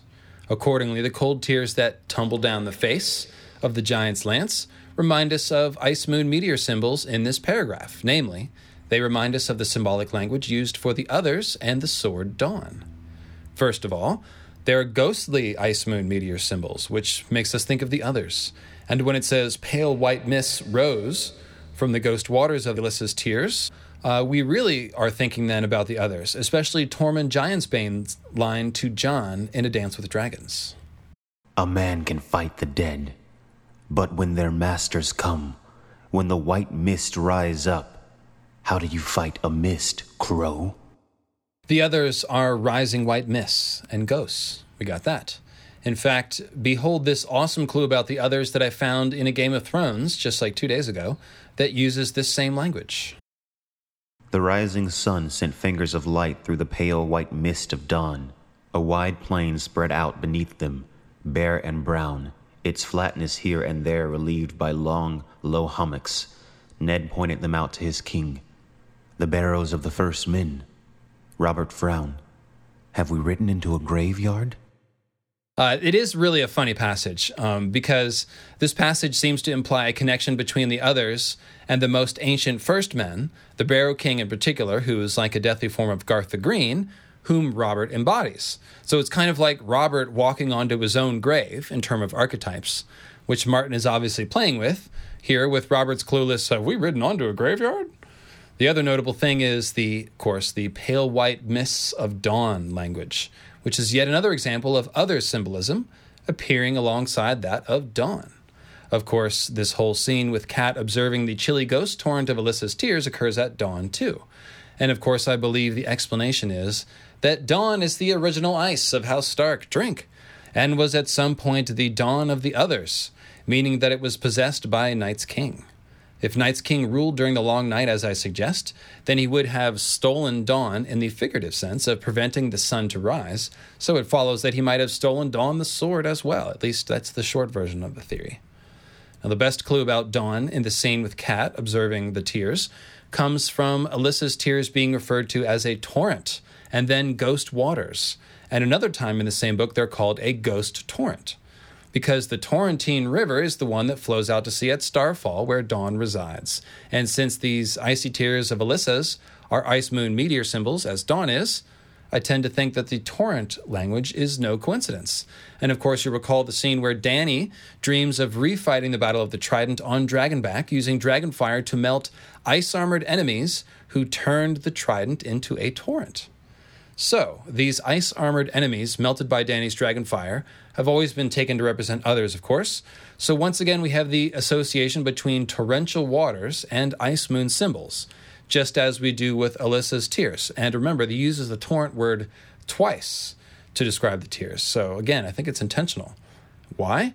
Because dawn is the original ice, and because dawn, the others and rivers that flow from melting ice are all ice moon meteor symbols. Now, the thing that uh, takes all these ice moon meteor symbols and makes them foreboding is the prophecy aspect of the Alyssa legend. Alyssa's ghost will know no rest until her waterfall hits the ground. What's implied here is that one day that might happen, that her tears might actually reach the ground, meaning, one day, ice moon meteors will reach the ground too, and then perhaps Night's Queen can be content. I don't know. Maybe all the Ice Moon wants is to get that damn black meteor out of it, right? Symbolism aside, the way in which Alyssa's tears might actually reach the ground is if there is some kind of large avalanche, or if a streaking fireball melts all the snow off the mountain. Just saying. So the giant's lance might shed its snow, and Alyssa's ghost torrent may one day reach the ground. Winterfell is a shell for waking dragons, waking Jon Snows, and waking burning Brandons. And the heart of winter is slowly, ever so slowly, preparing to unleash the others on Westeros. And hey, nice Sept of Baelor you got there, all shining white marble and all. Be a real shame if something happened to it. Are you sure they removed all the old jars of wildfire from King Aerys' day? I kid, but even if someone doesn't blow up the Sept of Baelor, as happens in the TV show, mild spoilers, the idea of warriors' sons pouring out of Baelor's sept also works well to symbolize an invasion of the others. As we discussed in Moons of Ice and Fire 3, Visenya Draconis, the warrior sons, like the Kingsguard, serve as symbolic stand ins for the others, with their mirror like armor, their crystal sword in the darkness sigil that replicates the look of an other's crystal sword in the darkness, and the crystal stars in the pommels of their actual swords, which give them star sword meteor symbolism to match the star eyes of the others.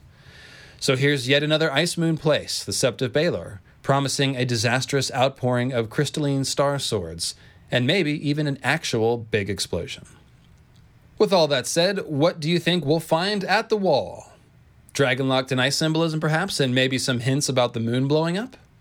Well, let's go on and have a look, shall we? The wall is basically our master template for the ice moon, for obvious reasons. It's huge, it's made of ice. It just loves to glitter in the moonlight, and it has a knack for imprisoning dragons. The descriptions of it lay out the complete package of icy symbolism, and there are three symbols in particular that we'll focus on ice dragons, ice swords, and icy or frozen rivers. All three of these symbols work to imply the ice moon as something that gives off icy moon meteors, and each adds more specific associations as well. The ice dragon symbol evokes Jon and the dragon locked in ice. The white sword ice sword symbol evokes both Dawn and the swords of the others and the frozen river symbol kind of suggests a possibility for flooding, in addition to referring back to the white knife ice sword symbolism of the frozen White Knife River at White Harbor. When applied to the wall, all three of these symbols are quite ominous, as you would expect. But we'll get to all that gloom and doom in due time. Let's let's set that aside for a second. Let's just enjoy the wall while it still stands, you know? Live in the moment. We'll start with the basic descriptions of the wall just as they come to us in the books. Jon Snow's first chapter, At the Wall in A Game of Thrones, gives us several fantastic descriptions of the wall, such as this one. As he stood outside the armory looking up, Jon felt almost as overwhelmed as he had that day on the King's Road when he'd seen it for the first time. The wall was like that. Sometimes he could almost forget that it was there. The way you forget about the sky or the earth underfoot but there were other times when it seemed as if there was nothing else in the world. It was older than the seven kingdoms, and when he stood beneath it and looked up, it made Jon dizzy. He could feel the great weight of all that ice pressing down on him, as if it were about to topple, and somehow Jon knew that if it fell, the world fell with it. Dun dun dun. Like I said, Chekhov's wall has got to fall, and I think the same might go for that ice moon. It may well be the reason that the wall falls, I suspect. And when that icy moon meteor falls through the sky, the world will fall with it, and that it will signal the last battle, if you will, the Ragnarok or Armageddon of A Song of Ice and Fire, the new long night. It won't be the end of the world, but rather the end of a world age, where the world will be remade, as Euron says in the Forsaken chapter. I especially like how the ice disaster symbolism is made personal for Jon when it says he could feel the great weight of all that ice pressing down on him as if he'd been buried beneath it. Bingo! Yet more dead Jon in the ice cells foreshadowing, and a great nod to the idea of the wall as being a tomb or a prison for a dragon meteor man like Jon. Now, besides Jon outright speculating about the wall falling, notice that the wall is compared to the sky and then Jon thinks about the wall falling. I mean, I don't want to sound like Chicken Little or anything, but I am warning of an impending meteor catastrophe. So, yeah, guys, the sky is falling. But who knows? Maybe I'm just a doom and gloom type and just too excited about moon meteors, and I'm misinterpreting things. Here's another passage from that same Jon chapter. The largest structure ever built by the hands of man Benjen Stark had told Jon on the King's Road when they had first caught sight of the wall in the distance. And beyond a doubt, the most useless, Tyrion Lannister had added with a grin. But even the imp grew silent as they rode closer. You could see it from miles off, a pale blue line across the northern horizon, stretching away to the east and west and vanishing in the far distance, immense and unbroken. This is the end of the world, it seemed to say. Damn it! The end of the world, it seemed to say. Well, we can't say we weren't warned. This is all in the first book so far. I like how it says immense and unbroken. And then, this is the end of the world. as if to comment on how spectacularly unbroken the wall is before suggesting it as the end of the world. Again, this is the same chapter in which he says that if the wall ever fell, the world would fall with it. So, different chapter now, but still in a Game of Thrones. We have this gem, which comes as Jon pouts about being chosen for the stewards instead of the rangers. Outside, Jon looked up at the wall shining in the sun, the melting ice creeping down its side in a hundred thin fingers. Jon's rage was such that he would have smashed it all in an instant, and the world be damned. Jon, Samwell Tarly said excitedly, wait, don't you see what they're doing? Yikes! Easy there, Johnny boy. But I'll ask you the same question that Sam asked Jon. Don't you see what George is doing? I mean, if this is not foreshadowing, then I don't know what foreshadowing looks like. It's noteworthy that it's Jon smashing the wall here. Think of resurrected Jon hatching from the wall, like a frozen dragon breaking out of its moon shell. The world will be damned when the other moon kisses the sun, as the wall is doing here by shining and melting in the sun. But at least we'll have Jon, hopefully with all his rage channeled in the right direction. I also have to give two of my good friends and fellow YouTubers, Azor Hype and Secrets of the Citadel, a quick shout out here, as their exploration of Ragnarok and A Song of Ice and Fire clued me into three things. One, the wall seems like a very close analog to the Bifrost Bridge. Two, the black clad Jon Snow with a burning red sword is very similar to the fire giant Surtur, who also wields a burning red sword. And three, this is the big one, it is Surtur who breaks the Bifrost Bridge with his flaming sword when Ragnarok falls.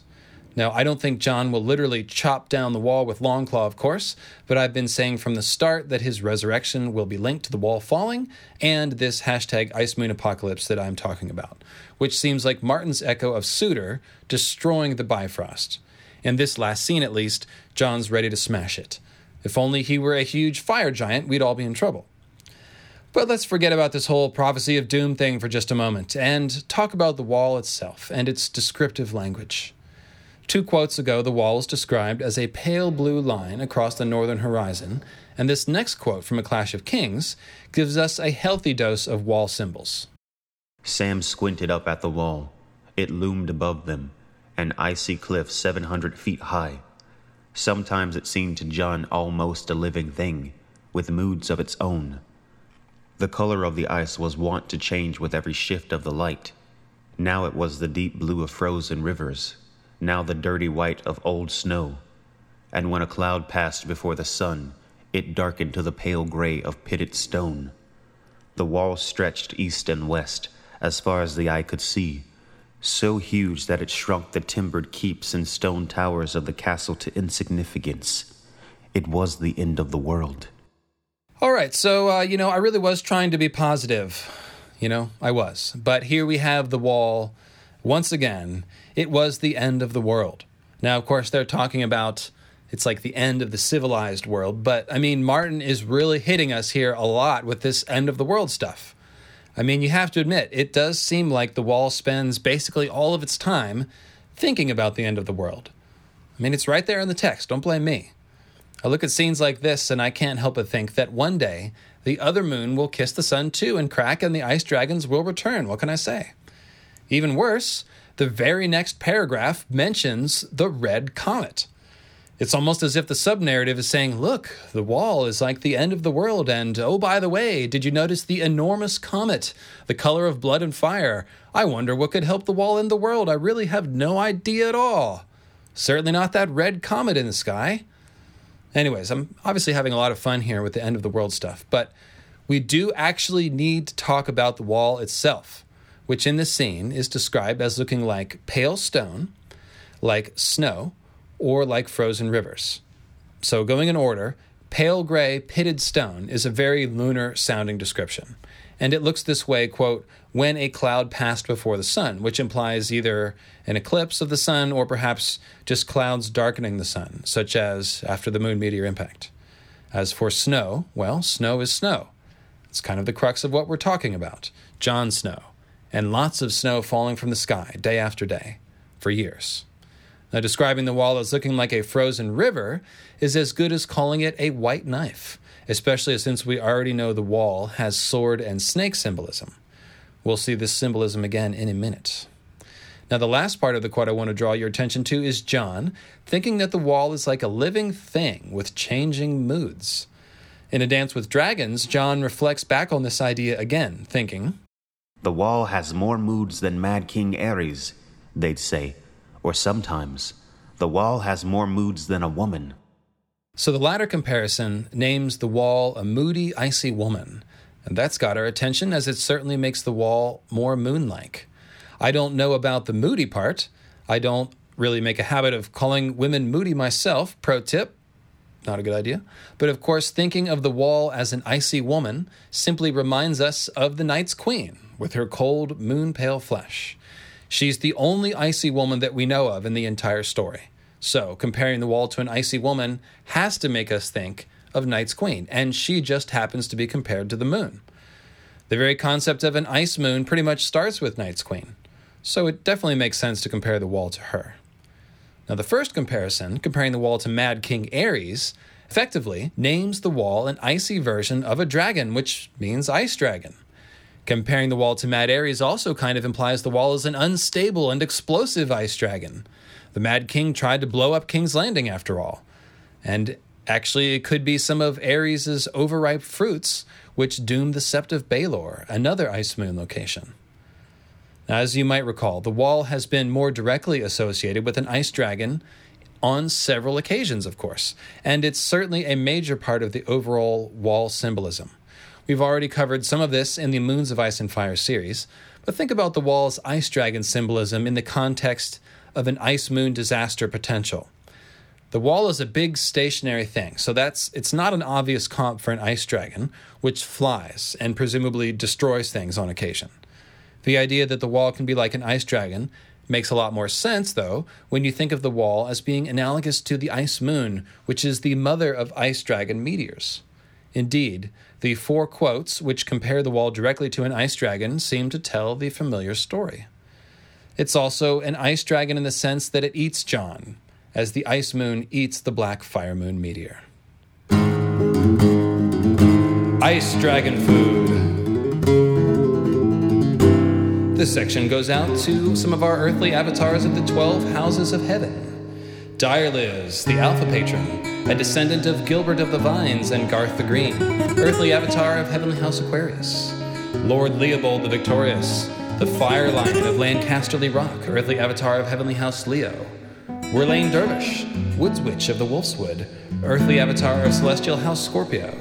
And Turin the Elf, Tavern Keep of the Wine Spring Inn, Master of the Abyss, earthly avatar of Heavenly House Cancer. Let's see here. Okay, so there are a couple of times that Bran and Jon use the prominent blue star in the Ice Dragon constellation to find the way to the wall. But it's really the four quotes that make direct comparisons between the wall and the Ice Dragon, which are instructive. So let's have Quinn read those to us. The first comes in a Jon chapter of A Storm of Swords as Jon and a few members of the Watch survey the damage inside the ice tunnel after the Battle of Castle Black. Jon nodded weakly. The door swung open. Pip led them in, followed by Clydas and the lantern. It was all Jon could do to keep up with Maester Aemon. The ice pressed close around them, and he could feel the cold seeping into his bones. The weight of the wall above his head it felt like walking down the gullet of an ice dragon. The tunnel took a twist, and then another. Pip unlocked a second iron gate. They walked farther, turned again, and saw light ahead, faint and pale through the ice. That's bad, Jon knew at once. That's very bad. Then Pip said, There's blood on the floor. Is anthrax bad? That's what I thought of when I got that one. Uh, so, okay, so here's Jon's death being clearly foreshadowed as he walks into the wall and into the gullet of an ice dragon. The wall seems to want to eat Jon. Symbolically, we can see this as the ice moon swallowing the black meteor man, Jon, with a huge cold mouth. The line about the cold seeping into his bones seems like an obvious reference to Bran's visions of Jon when he looked north and saw, quote, the wall shining like blue crystal, and his bastard brother Jon sleeping alone in a cold bed, his skin growing pale and hard as the memory of all warmth fled from him. It also reminds us of Ned in the rain right before his fight with Jaime, where it says that Ned was soaked through to the bone and his soul had grown cold. Then, just to reinforce the death imagery, they see blood on the floor, and Jon has a strong sense of foreboding. Now, around the bend is Mag the Mighty and Donal Noye and a few other dead Night's Watchmen, which would seem to symbolize the struggle or battle inside the Weirwood net that I've been picking up clues about. And that, by the way, is what the Weirwood Compendium will be building towards once I pick that one up. There's a fight inside the Weirwood net, and I think that's pretty important. So, setting that aside for another day, we can at least observe that Donal Noye is a valiant Night's Watchman who died and whose body is now inside the wall. That's probably the way Jon is headed too, if his body is stored in the ice cells. Donal's name also contains the word dawn, so there is that. Don't forget that there is a Jonal One Eye Stark, who which uh, sort of combines Jon and Donal's name with the one eye symbolism of Odin and the Stark name. And of course, Jon already has one eye Odin symbolism because of his uh, the eagle wound. Uh, Donal Noye has one arm, which is kind of like his own version of the Odin symbolism, mixed with the symbolism of the moon explosion being like a hand burning or hand chopping, such as Jon's burned hand or Jaime's chopped hand or Davos's chopped fingers, so on and so forth. Jon also lives in Donal Noye's chambers after becoming Lord Commander, so there's really a lot in common there with Jon and Donal Noye, and all of that makes it easier to see Donal Noye's body here as being another layer of death foreshadowing for Jon. And of course, Azor Ahai was a smith, as Donal Noye was. Now, check out the lines that come a couple of paragraphs later, which seem to depict Jon's rebirth from the ice. He needed sun then. It was too cold and dark inside the tunnel, and the stench of blood and death was suffocating. Jon gave the lantern back to Clydas, squeezed around the bodies and through the twisted bars, and walked toward the daylight to see what lay beyond the splintered door. The huge carcass of a dead mammoth partially blocked the way. One of the beast's tusks had snagged his cloak and tore it as he edged past. Three more giants lay outside, half buried beneath stone and slush and hardened pitch. He could see where the fire had melted the wall, where great sheets of ice had come sloughing off in the heat to shatter on the blackened ground. He looked up at where they'd come from. When you stand here, it seems immense as if it were about to crush you. About to crush you. Well, that's, again, it's more Ice Moon disaster symbolism. Think about Jon emerging from the tunnel here as Jon being reborn from the ice, like the dragon hatching at Winterfell when it was burned. Jon walks out of the tunnel and sees where fire has melted the wall and great sheets of ice have cracked off, almost as if his hatching had done the damage. It's very similar to Bran and company coming out of the crypts and noticing that one side of the first keep had collapsed in the fire. The resurrection language here is exceptional, with Jon squeezing around the bodies and through the twisted bars, which depicts Jon as both escaping the grave and escaping a prison. And escaping the belly of the ice dragon, of course. The splintered wooden door Jon walks through seems evocative of all the Weirwood door symbolism, and is probably intended as a complement to the idea of Jon and his archetype being reborn from the Weirwood net in some sense. In particular, the splintered wooden door would seem to imply Jon breaking out of the Weirwood net, which is what Azor Ahai probably did, or still wants to do if he's stuck in there. Just to make the point clear, all this obvious death and resurrection from the ice symbolism for Jon here comes alongside the language about the ice dragon like wall seeming as if it were about to crush you. Again, I say that this is a clue that Jon's resurrection will coincide with the impending ice moon disaster, one which will probably topple the wall as well. We'll come back to this idea in the final section when we discuss Jon's snow moon dream, so remember this last scene, which seems so suggestive of Jon hatching from the wall. In A Dance with Dragons, Jon busts out the ice dragon talk again when he's in that tunnel. The road beneath the wall was as dark and cold as the belly of an ice dragon, and as twisty as a serpent. Dolorous Ed led them through with a torch in hand. Mully had the keys for the three gates, where bars of black iron as thick as a man's arm closed off the passage. So, as with the previous Ice Dragon quote, we once again see the comparison between being inside the wall and being inside an ice dragon. It doesn't get any more dragon locked in ice than this. I mean, we've got dragons and locks and ice and Jon all right here. And if you're playing a drinking game, that last sentence was probably a lot of trouble for you. But, of course, I do not encourage the official A Song of Ice and Fire drinking game, which I helped contribute to. So, Moon Meteor, Moon Meteor, Moon Meteor. Kidding aside, you'll also notice that the black iron bars are compared to a man's arm, and they're also locked in the ice, which again implies the idea of people, or at least body parts, locked in the ice. More specifically, black iron arms remind us of the black hands of wights like Coldhands, whose hands were black and hard as iron, and as cold as iron too. Shout out to the Sacred Order of the Black Hand, by the way. Finally, the ice tunnel, being as twisty as a serpent, gives me a good excuse to remind you that the underground tunnels beneath Castle Black, which also run under the wall, are called, say it with me, wormways, as if they had been made by fireworms.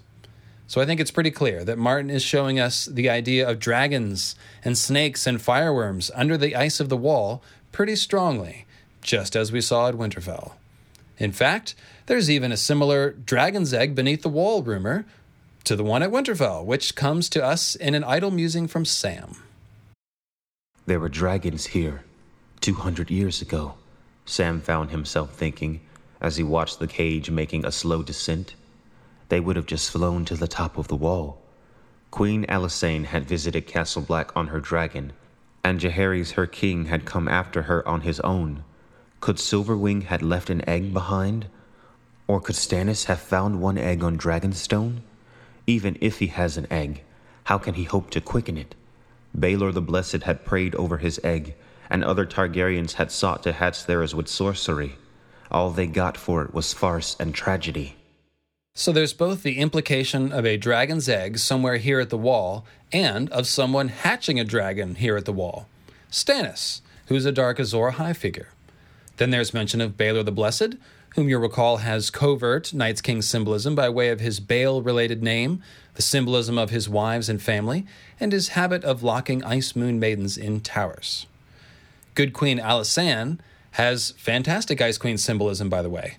Her name comes from the names of other Ice Moon maidens, such as Alyssa of the Vale legend, Lysa Tully, Lyanna Stark, Alayne Stone, Alannys Harlaw, Theon's mother, and probably one or two others that I've forgotten about.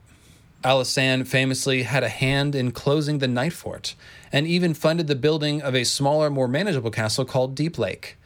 The castle known as Snowgate was renamed Queensgate in her honor, implying her as a snow queen, I'd say. And, according to an SSM, which means So Spake Martin, it is a quote from Martin, SSM, Alysanne's appearance fits the bill, as he said that she has clear blue eyes and high cheekbones, and that in old age her hair turned white as snow.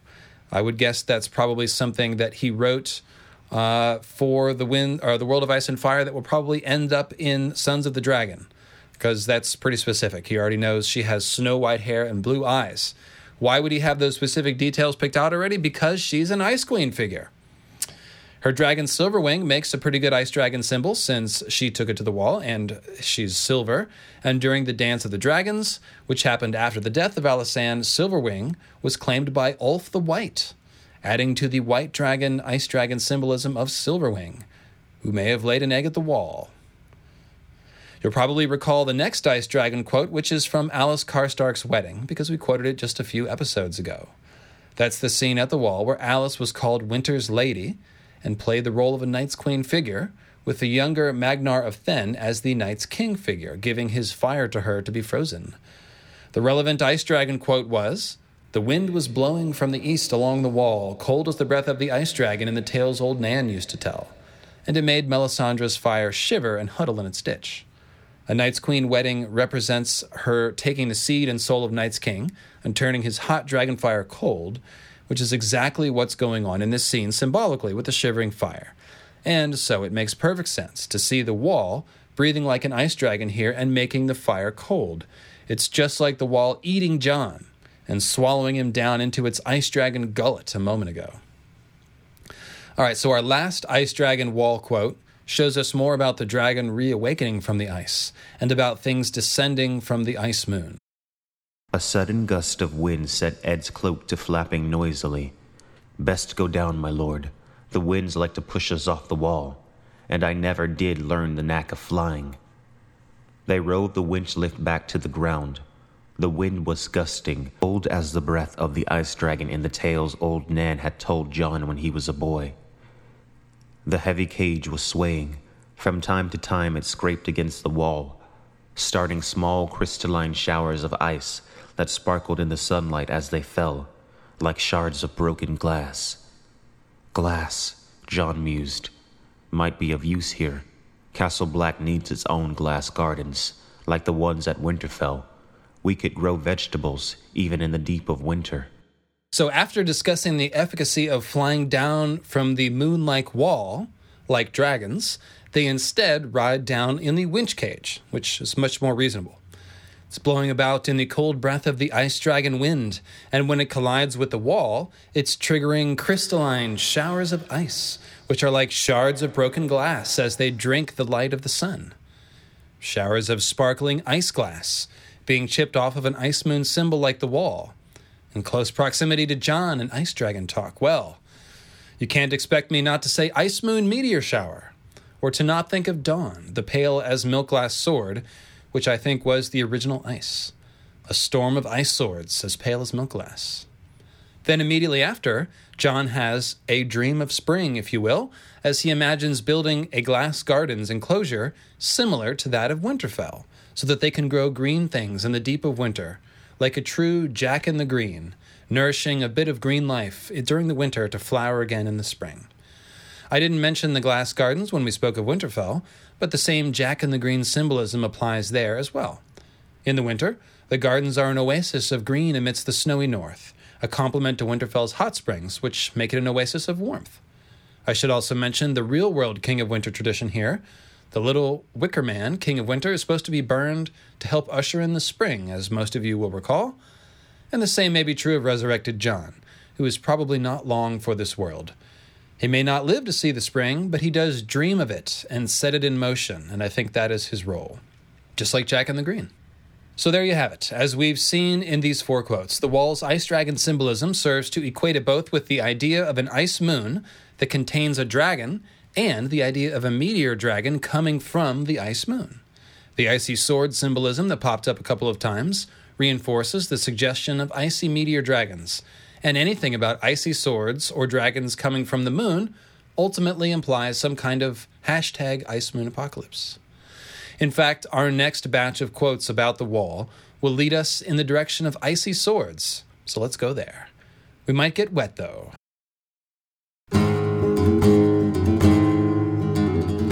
Icebringer.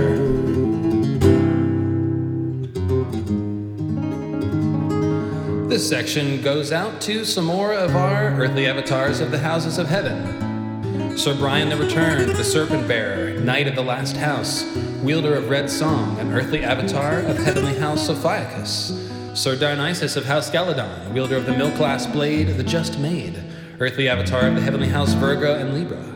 And the Mystery Knight, known as only as Rusted Revolver, the Lilith Walker, Great Dane Friend, and earthly avatar of Heavenly House Pisces and Ash Rose, Queen of Sevens, Mistress of Mythology, earthly avatar of Heavenly House Taurus. Here's another great description of the wall from that same Jon chapter of A Game of Thrones that we started with, one which dishes out some more great ice sword and ice moon apocalypse symbolism. It's also just a really nice example of the musicality and the cadence of Martin's writing, which is one of the things I just love about A Song of Ice and Fire.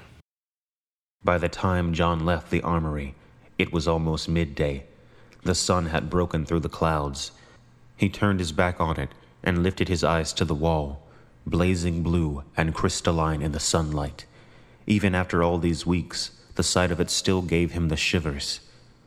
Centuries of wind-blown dirt had pocked and scoured it, covering it like a film, and it often seemed a pale gray, the color of an overcast sky.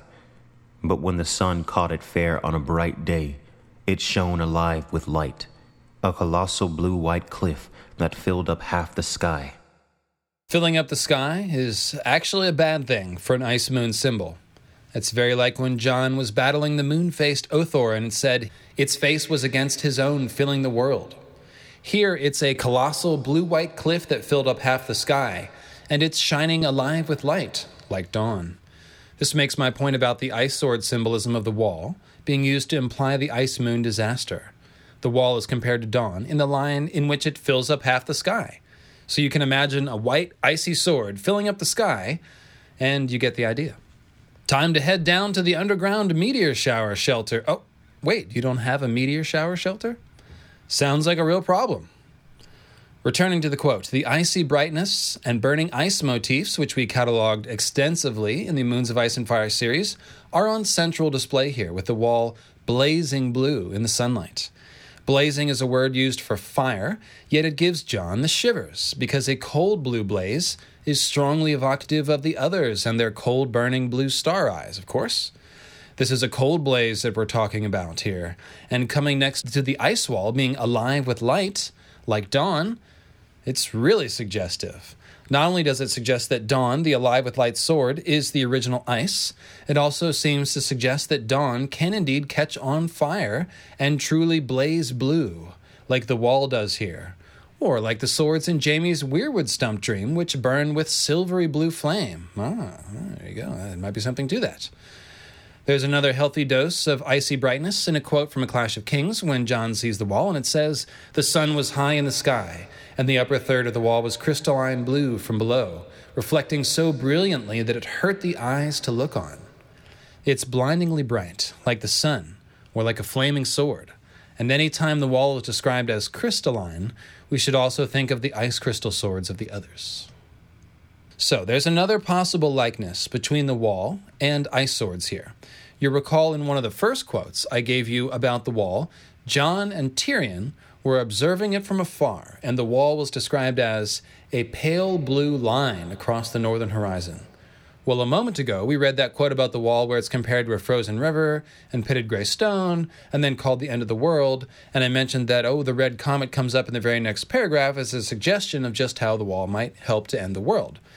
Now, bearing in mind the pale blue line description of the wall, here is that reference to the red comet. The morning sky was streaked by thin gray clouds, but the pale red line was there behind them. The Black Brothers had dubbed the Wanderer's torch, saying, only half in jest, that the gods must have sent it to light the old man's way through the haunted forest. The comet's so bright you can see it by day now, Sam said, shading his eyes with a fistful of books. With a fistful of books! Not quite the same as a fistful of steel. Anyways, uh, pale red line. Meet pale blue line. Remember that the comet is really an ice and fire duality symbol because it's a flying piece of icy stone that looks to be on fire. You could look at it, therefore, as burning ice, and thus it makes sense to compare it to the wall, which is like an icy snake sword that blazes bright, alive with light. Meteors that burn up in the atmosphere actually do appear bluish in color, usually, uh, so perhaps we'll have lots of pale blue lines in the sky for our hashtag Ice Moon Apocalypse. All right, so now let's get to the good stuff. That's right, I've just been beating around the bush this whole time. In this section and the next, we're going to be parsing just about every part of a certain Jon chapter in A Dance with Dragons. It's Jon 1, actually, which is the one that begins with Jon's most elaborate wolf dream and also includes him arguing with Stannis about manning the forts on the wall, and Melisandre's infamous warning to Jon, which echoes in his head throughout the book leading up to his assassination. You would do well to keep your wolf close beside you. Ice, I see, and daggers in the dark, blood frozen red and hard, and naked steel. It was very cold. We're going to start with Jon arguing with Stannis over the map, which begins a great series of parallel quotes which both compare the wall to Lightbringer and imply a Lightbringer meteor striking the wall.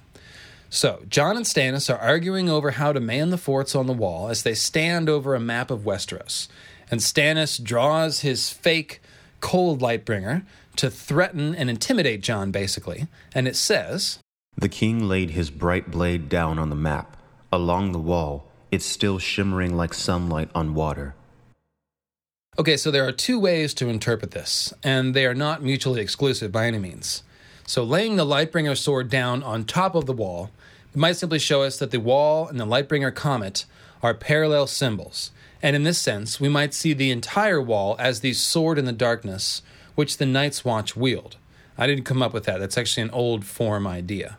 Um, but the idea of Stannis's bright blade shimmering like sunlight, uh, but nevertheless giving off no heat, is a very similar description to the wall, which is bright and shimmering in the sunlight, but obviously gives off no heat. So Stannis' sword and the wall are very similar, and then Stannis lays the sword down on the wall. This would be a match for the Dawn as original ice theory. If Dawn is original ice, then it would be a cold and bright sword, which matches the wall and Stannis' sword. And of course, I see Stannis wielding a cold, bright sword as a potential evidence for Night's King wielding Dawn, because Stannis is a big Night's King parallel. Hopefully, y'all understood that. Sorry, that sounded a little confused. But uh, so the other way we could interpret Stannis laying his Lightbringer down along the wall is actually more apocalyptic.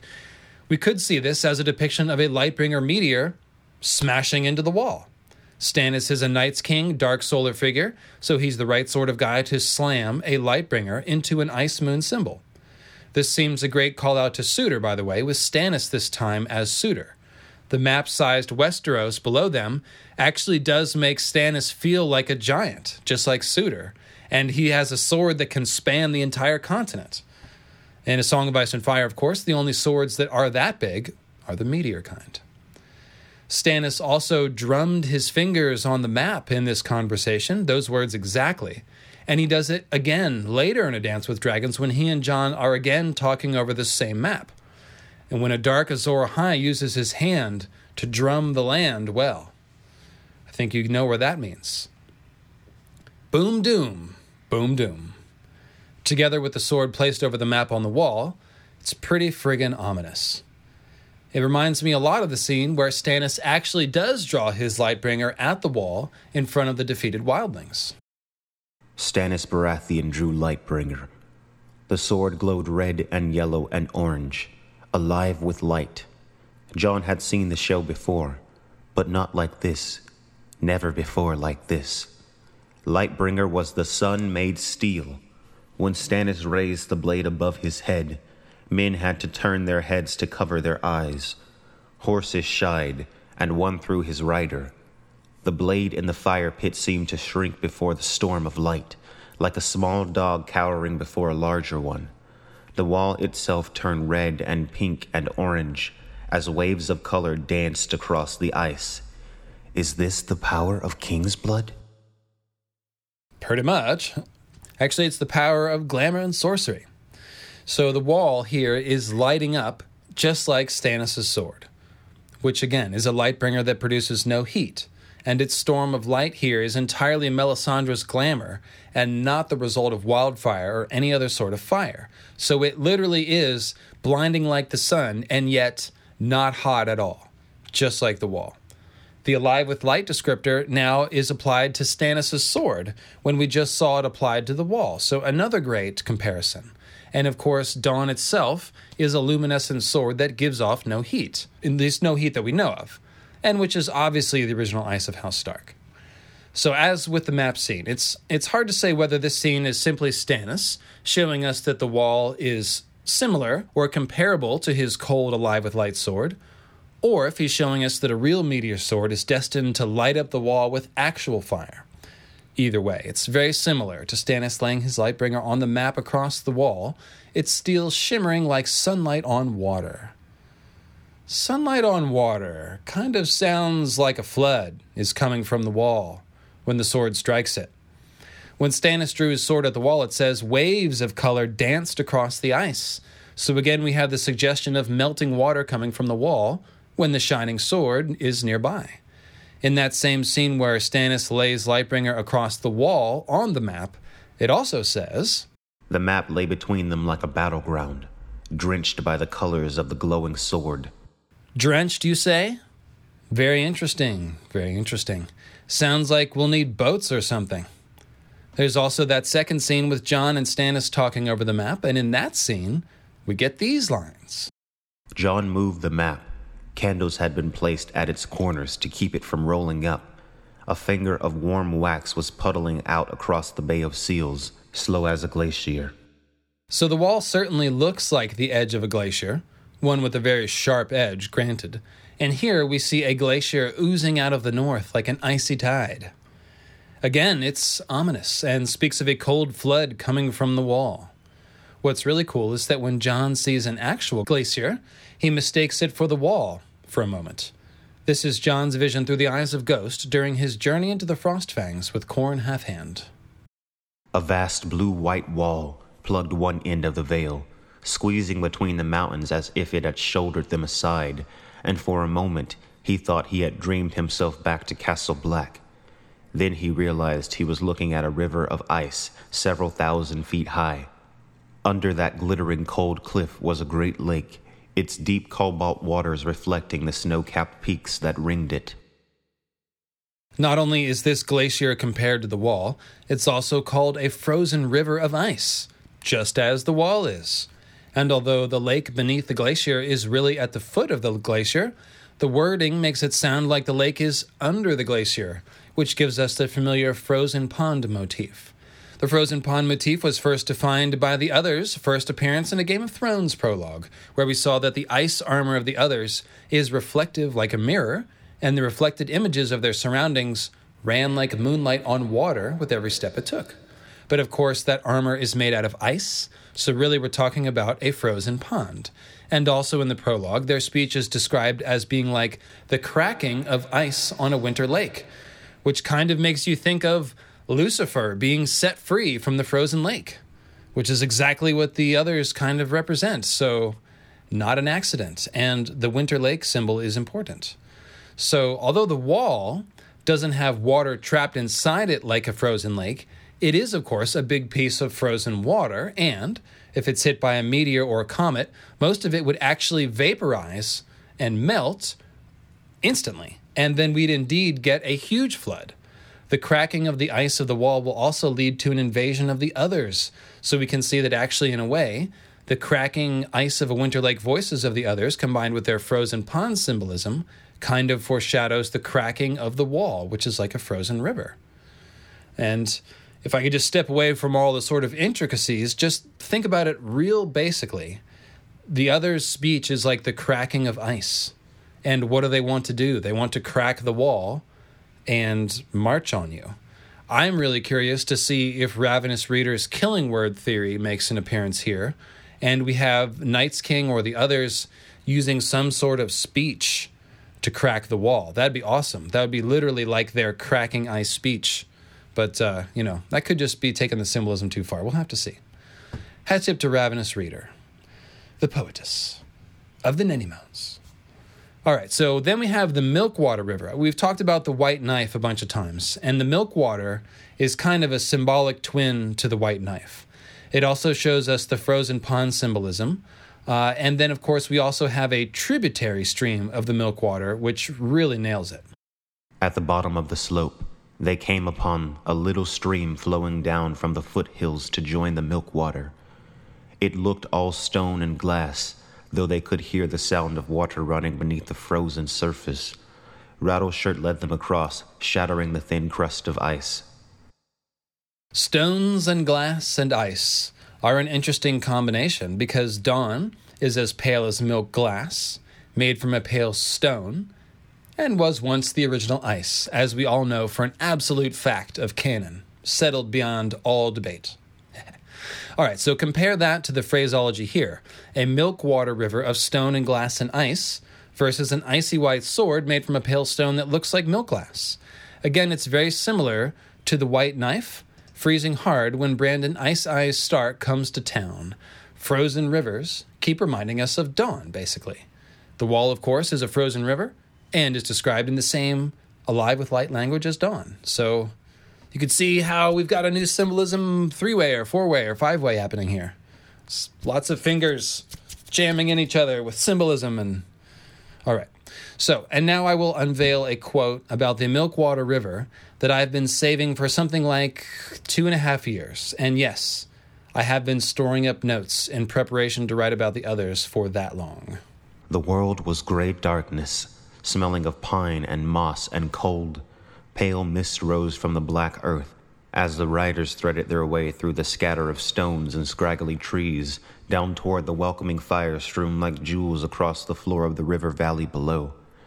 There were more fires than Jon could count hundreds of fires, thousands, a second river of flickery lights along the banks of the icy white milk water. The fingers of his sword hand opened and closed. The recurring line about Jon's sword hand is kind of the clue that tips us off as to what these two parallel rivers symbolize swords. The icy white milk water is a great analog for dawn and the wall, as we just saw, and alongside it is a second river, thousands of flickery lights that look like fiery jewels against the surrounding darkness. That is our dark light bringer, darkness punctuated by flame. It's basically like black fire is described, which is black flame with little specks of red and gold. And it's laid out next to its opposite, the icy white milk water. They are ready to have a fight, it seems to me. And this is also, I'll just, you know, I often talk about was there one Lightbringer sword? Uh, we've got this mysterious Dawn sword that's white, and I've speculated that Azor Ahai has a black meteor sword. And I've basically said that it makes a lot of sense to have two magic swords because you can't have a sword fight with one sword. And here we have these two river swords laid out next to each other. So there you go. Now, just as we've seen the white knife and milk water symbolize dawn a few times, we've seen on more than one occasion that the Blackwater Rush symbolizes the burning black sword that I theorize Azor Ahai to have forged from a black moon meteor, the one from the Bloodstone Emperor myth. As I've pointed out, the name Black Water seems to allude to the waves of blood and night, drink, which are seen in the folds of Oathkeeper and Widow's Wail. The Blackwater Rush flows from the God's Eye, which I believe symbolizes the moon sun eclipse conjunction that seemed to have happened when the long night explosion occurred. And thus it makes sense to see the Blackwater Rush as representing those waves of darkness and night that emanate from the moon explosion. Then, when Rhaegar and Lyanna absconded to conceive Jon, the Blackwater Rush froze over, giving us the black ice symbol that comes from Ned's black sword named Ice, which is now Oathkeeper and Widow's Wail, with the waves of night. Finally, we know that Tyrion sets the Blackwater Rush on fire at the Battle of the Blackwater, whereupon it becomes the mouth of hell. Ergo, the Blackwater seems an embodiment of the Dark Lightbringer, burning black sword symbolism, a perfect opposite to the Milkwater and White Knife rivers. So, to briefly sum up this Icebringer section, I'll simply say that I believe the obvious reason to bring rivers of various kinds into these swords and meteors lines of symbolism is to describe the water based effects of the meteor attacks, old and new. The first one brought figurative waves of darkness and then literal tidal waves in that darkness. So, waves of night is a sensible thing to include in Lightbringer symbolism. Plus, there's all that delightful moonblood wordplay. Now, the meteor attack to come involving the ice moon seems destined to break the wall and melt a whole lot of ice, causing rivers of ice to flow. The wall is like a nice sword, so when a moon meteor comes streaking down to collide with it, it will be like the clashing of two swords. And with the breaking of those two swords will come a big splash and a flood. Now, the other way that frozen rivers and lakes play into this is more metaphorical and has to do with that idea of plunging through an icy lake to represent a certain kind of death transformation, as well as that icy lake cracking voice of the others. A shock of cold. This next section is brought to you by some more of our earthly avatars of the heavenly houses. Queen Cameron, Lady of the Twilight, Keeper of the Astral Cats, Earthly Avatar of Heavenly House Aries. The Child of the Forest known as Feathercrow, the Weircat Dryad, Earthly Avatar of Heavenly House Capricorn. Sarah Stark of the Wolf's Blood, the Shining Hand of Asphoria, and Earthly Avatar of Heavenly House Sagittarius. And I'll also add a thank you to Sir Dale the Winged Fist, the last scion of House Mud, and captain of the dread ship Black Squirrel, a member of the Sacred Order of the Black Hand. One of my oldest running patrons. Thanks, Dale. You're the man. Of cold. Next up, we have an absolute gem of a scene which showcases a ton of frozen stream symbolism, icy moon symbolism, dawn symbolism, ice sword symbolism, Jon and Death Rebirth symbolism. Oh, and there's something about the wall falling, naturally. That would be the scene where Jon and Qhorin ride through a waterfall and into a mountain cave to try to try to evade the wildlings and Orell's eagle. Before they get to the cave, however, we've got to talk about a couple things. They light one of those ground zero bonfires that we were looking at in a grove of ash. Jon went to cut more branches, snapping each one in two before tossing it into the flames. The tree had been dead a long time, but it seemed to live again in the fire, as fiery dancers woke within each stick of wood to whirl and spin in their glowing gowns of yellow, red, and orange.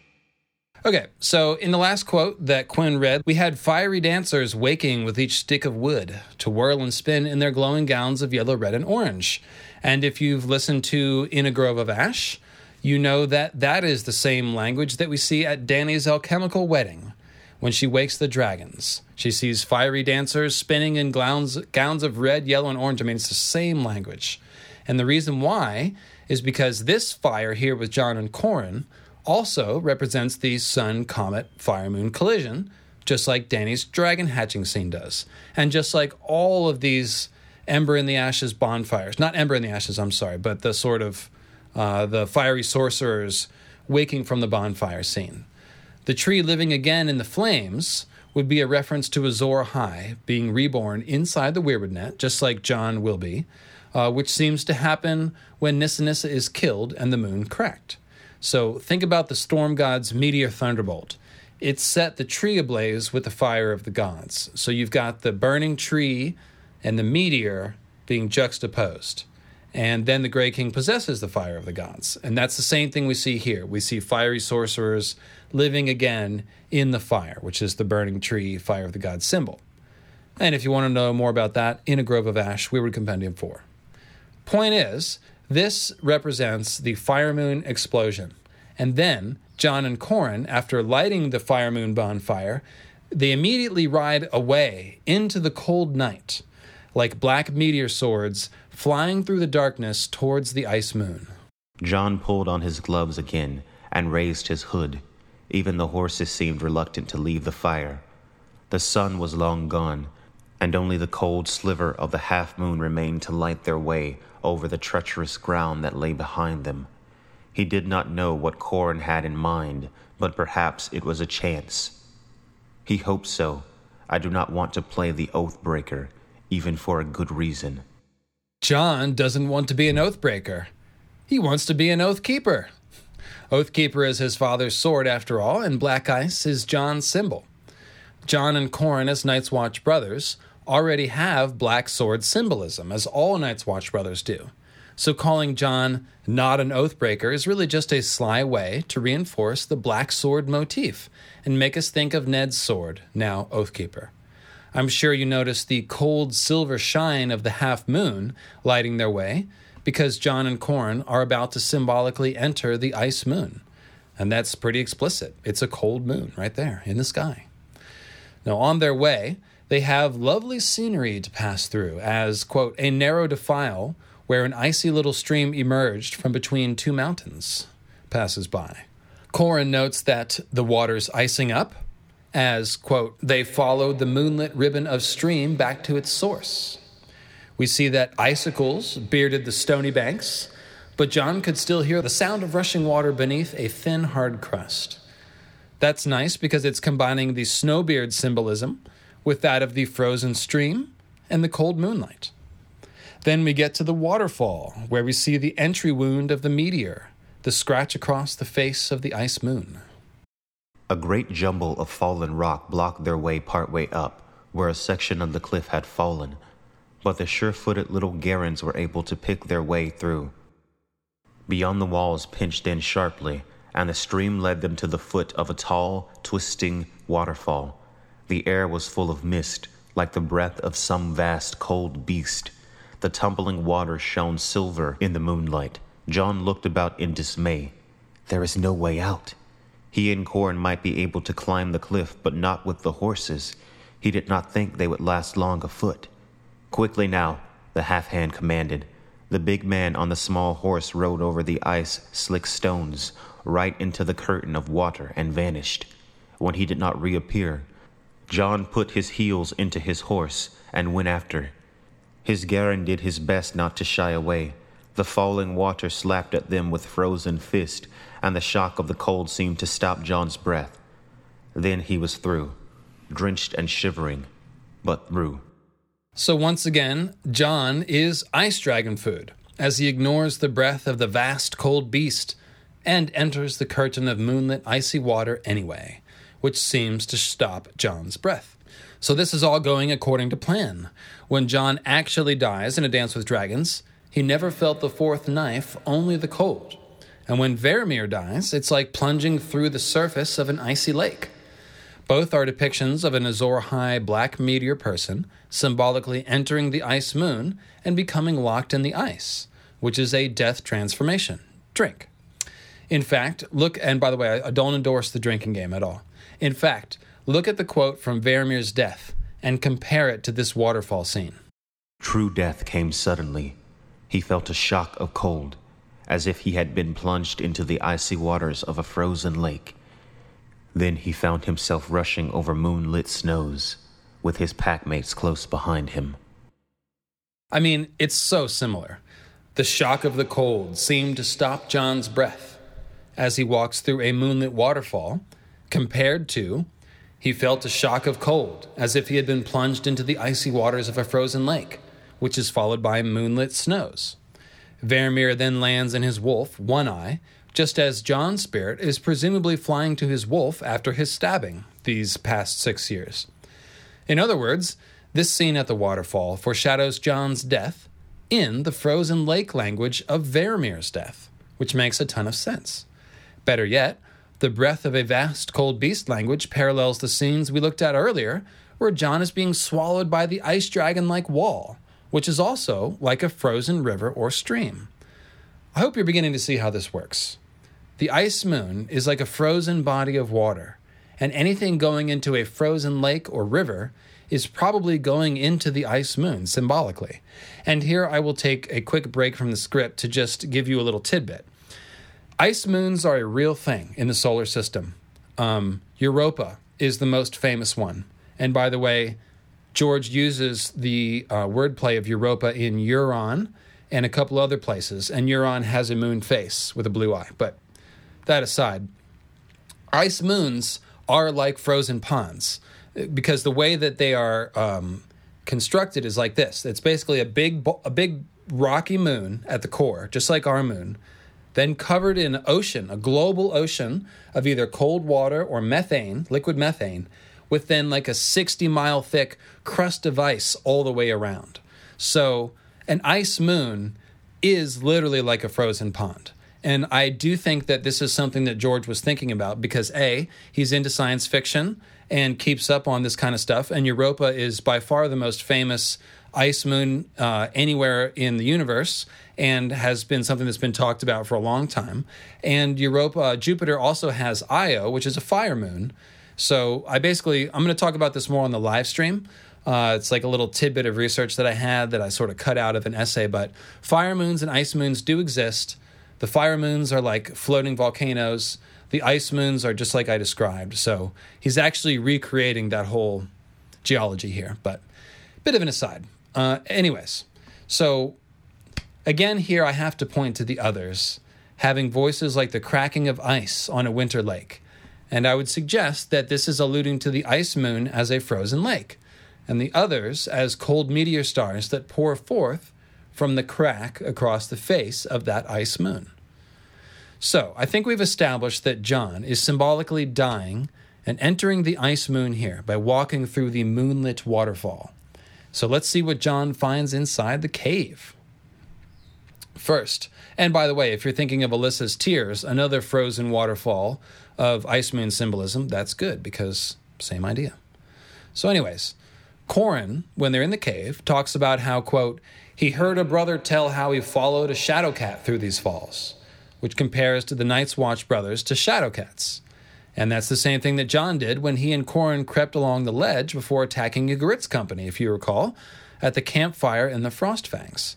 Shadow cats fit the Lion of Night, Black Dragon archetype, as exemplified by Princess Rhaenys' black cat named Balerion, which is why the black shadows of the Night's Watch are compared to them, because it's the same black meteor symbol.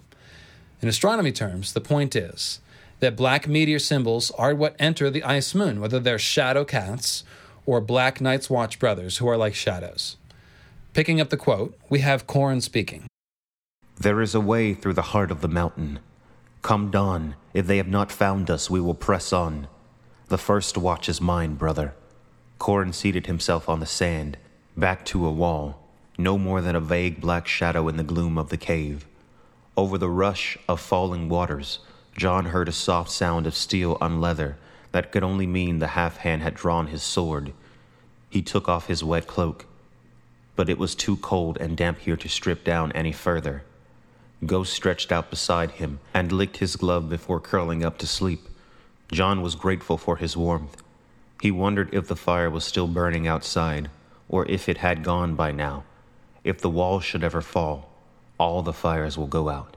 The moon shone through the curtain of falling water to lay a shimmering pale stripe across the sand, but after a time that too faded and went dark. Sleep came at last, and with it nightmares. He dreamed of burning castles and dead men rising unquiet from their graves. It was still dark when Qhorin woke him. While the half hand slept, Jon sat with his back to the cave wall, listening to the water and waiting for the dawn. So, hopefully, you guys are well trained enough in mythical astronomy that you caught a lot of what is going on there. Qhorin, the Black Shadow, draws his sword, which symbolizes the Black Meteor Sword's penetration of the Ice Moon. This is the same as Rhaegar's Black Lance penetrating the Blue Rose Crown. It's the same idea. Then we get the requisite obvious foreshadowing of the wall falling. And I, this is really the last quote that I have stored away about the wall falling. I don't think there are any more. So if you know of any others that I missed, let me know. Uh, I saw someone in the chat earlier mention this quote, and uh, yeah, I was saving it. So after we have this foreshadowing of the wall falling, uh, we get a strong ice moon meteor symbol as, quote, the moon shone through the curtain of falling water to lay a shimmering pale stripe across the sand. So that is ice moon sending down a beam of light and it even lands in the sand, like Stannis' Lightbringer stuck in the sand at Dragonstone. And the word dawn is conspicuously mentioned in the very next paragraph. We do not fail to notice. We also can't fail to notice that Jon's dream, uh, that Jon dreams of burning castles and dead men rising from their graves. This couldn't be any stronger of a call out to Winterfell's burning, a scene which heavily foreshadows Jon's resurrection as a dragon person waking from the crypts. The burning castle is the ice moon, but only when Jon the sleeping dragon wakes from it in fire. This will happen when the wall falls, it seems safe to say at this point. The idea of Jon and Qhorin as black shadows inside the ice moon, which is depicted here, has parallels to a couple of scenes at the wall with Melisandre that you may recall, where certain prominent figures conspired to cast their shadows onto or into the wall. We don't need to quote all of those again, but here's the most relevant example from A Dance with Dragons, with Melisandre speaking to Jon Snow. Every man who walks the earth casts a shadow on the world. Some are thin and weak, others long and dark. You should look behind you Lord Snow. The moon has kissed you and etched your shadow upon the ice twenty feet tall. Jon glanced over his shoulder. The shadow was there, just as she had said, etched in moonlight against the wall. So, placing Jon's shadow inside the ice of the wall is very clear dead Jon inside the ice shells foreshadowing. But of course, there's also great mythical astronomy going on here, too. Think of Jon once again as the black fire moon meteor hurling towards the ice moon, just like when Qhorin and Jon rode away from the ground zero bonfire to enter the waterfall ice moon symbol. As Jon kisses the moon, the fire moon it would be, his shadow is then etched into the ice of the wall, which represents the ice moon, of course. So it's just like Jon being swallowed into the ice dragon's gullet when he walks into the wall, but with the moon kissing language of the Qartheen prophecy added in for effect. We might also think of Night's King here, kissing Night's Queen and giving his seed and soul to be locked in her ice. Now, the very first place that dead Jons, or maybe not the first, but the first, uh, the first place that people found the dead Jon in the ice cells foreshadowing, and that was Radio Westeros, may have been uh, the scene where Jon goes to visit Cregan Karstark, who Jon had imprisoned in the ice cells. That's the scene where Wick Whittlestick, Jon's eventual killer, opens the door to the ice cell so that Jon can, quote, slip inside, which is followed by the infamous line, Jon Snow could see his own reflection dimly inside the icy walls. It's more than just Jon's body being stored in an ice cell. It's a depiction of Jon as the dragon locked in ice, a sleeping dragon inside a cold moon. Now, Cregan himself, and this is the next level of this scene, uh, actually foreshadows Jon's death and rebirth from the ice. So the Karstarks are an offshoot branch of House Stark, which Cregan brings up in this conversation. And Cregan is the name of one of the mightiest and most famous Starks in recent history, Cregan Stark, who signed the Pact of Ice and Fire with Jacaerys Velaryon during the Dance of the Dragons, and whom Aemon the Dragon Knight called the finest swordsman he had ever faced. Now, Cregan Karstark, on the other hand, is not so grand. However, he does have very noteworthy symbolism. He's freezing, he's howling like a wolf, and given that Jon is seeing himself in the ice cells in the scene, I think we can look at Cregan and simply see a stark blooded person turning into a wolf and undergoing ice transformation, which of course would simply be more foreshadowing for Jon's body being in the cells while his spirit is in his wolf for a time before he's reborn. And then after Jon slips inside Cregan's ice cell, there's even more symbolism along these lines. In one corner of the cell, a heap of furs was piled up almost to the height of a man. Karstark, said Jon Snow, wake up. The furs stirred. Some had frozen together, and the frost that covered them glittered when they moved. An arm emerged, then a face, brown hair, tangled and matted and streaked with gray. Two fierce eyes, a nose, a mouth, a beard. Ice caked the prisoner's mustache, clumps of frozen snot. Snow. His breath steamed in the air, fogging the ice behind his head. This scene is basically showing us a frozen wolf turning into an angry, snow bearded Stark wolfman. The first thing he says is snow, which seems like a clever clue about Cregan foreshadowing Jon's own fate. And as if to underscore this further, Cregan, who was just howling like a wolf, goes on a tirade and calls Jon half a wolf and reminds him that Stark and Karstark are one blood, so they're both emphasized as wolf people here. Jon, of course, seems destined to have his second life inside Ghost interrupted so he can wake up in his resurrected body.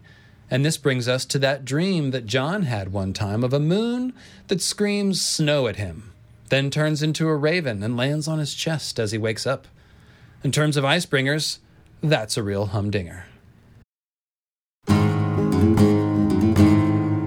Flurry of corn and one roast raven. This section is brought to you by some members of the Sacred Order of the Black Hand Sir Stoyles of Long Branch, Seeker of Pale Blood. Mallory Sand, Storm Witch, rider of Zulfric, the Black Beast. Matthias Mormont, the Sea Goat of the Bottomless Depths.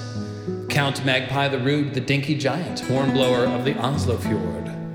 The Lady of Stellar Reason, and Maleficence and Lord Brandon Brewer of Castle Blackroom, sworn Alesmith to House Stark, Grand Maester of the Zithomancers Guild, and Keeper of the Bows. Now, if I had my druthers, we will see Jon's resurrection occur with the reappearance of the comet and or that comet striking the ice moon, like I've been saying. As above, so below, right? After all, Jon's spirit will be awaiting resurrection inside his wolf and the most clear ice moon disaster foreshadowing of all does come as Jon wakes up from a wolf dream from a dance with dragons. Better yet, this wolf dream is kicking off the chapter that we looked at earlier, where Stannis lays his Lightbringer down on the map across the wall, which already seems like killer hashtag Ice Moon Apocalypse foreshadowing. But you ain't seen nothing yet, let me tell you. This is the opening of Jon 1 of A Dance with Dragons, although we will be skipping certain lines to highlight the language that has to do with the wall and the moon. If you listen, you'll spot the uh, inspiration for the original title of this episode. Those of you who know what that was, go ahead, Quinn. The white wolf raced through a black wood beneath a pale cliff as tall as the sky. The moon ran with him, slipping through a tangle of bare branches overhead across the starry sky. Snow, the moon murmured. The wolf made no answer. Snow crunched beneath his paws. The wind sighed through the trees. Snow, the moon called down again, cackling. The white wolf padded along the man trail beneath the icy cliff. The taste of blood was on his tongue, and his ears rang to the song of the hundred cousins. Snow, the moon insisted. The white wolf ran from it, racing toward the cave of night where the sun had hidden, his breath frosting in the air. On starless nights, the great cliff was as black as stone, a darkness towering high above the wide world. But when the moon came out, it shimmered pale and icy as a frozen stream. Snow, an icicle tumbled from a branch. The white wolf turned and bared his teeth. Snow, his fur rose bristling as the woods dissolved around him. Snow, snow, snow. He heard the beat of wings. Through the gloom, a raven flew. It landed on Jon Snow's chest with a thump and a scrabbling of claws. Snow! It screamed into his face. Snow, the moon insisted. No, really. Snow. It's coming. I'm telling you, from the moon. Snow from the moon. Here it comes. I mean, that was just the abbreviated quote, but consider the main lines I pulled here. The moon says snow to Jon five times in the wolf dream, then three more times as the dream fades out, and once again as the moon becomes the raven when Jon wakes up. In other words, Jon is hearing the raven say snow while he's in the wolf dream. And in the dream, it seems like the moon is saying snow. And then when Jon wakes, the screaming raven lands on Jon's chest with a thump. So it's basically like the moon just fell out of the sky and woke Jon up, all while screaming, Snow! Snow, the moon insisted. No, really. it's coming. Anyways, so if there is indeed to be a future moon disaster event, I'm basically certain at this point that it has to coincide with Jon's resurrection or be in some way tied to Jon's resurrection because symbolically they're the same thing. To me, the line about the white wolf racing through the uh, towards the cave of night where the sun had hidden reads like temporarily dead Solar King Jon's spirit being in the underworld, the cave of night, for a time, and about Ghost playing a key part in his resurrection. And these are things that we basically already know will happen but their inclusion in the dream serves to tip us off that this is about Jon being dead and inside Ghost and in the cave of night, and then resurrected. Notice the sequence on the fourth cry of snow.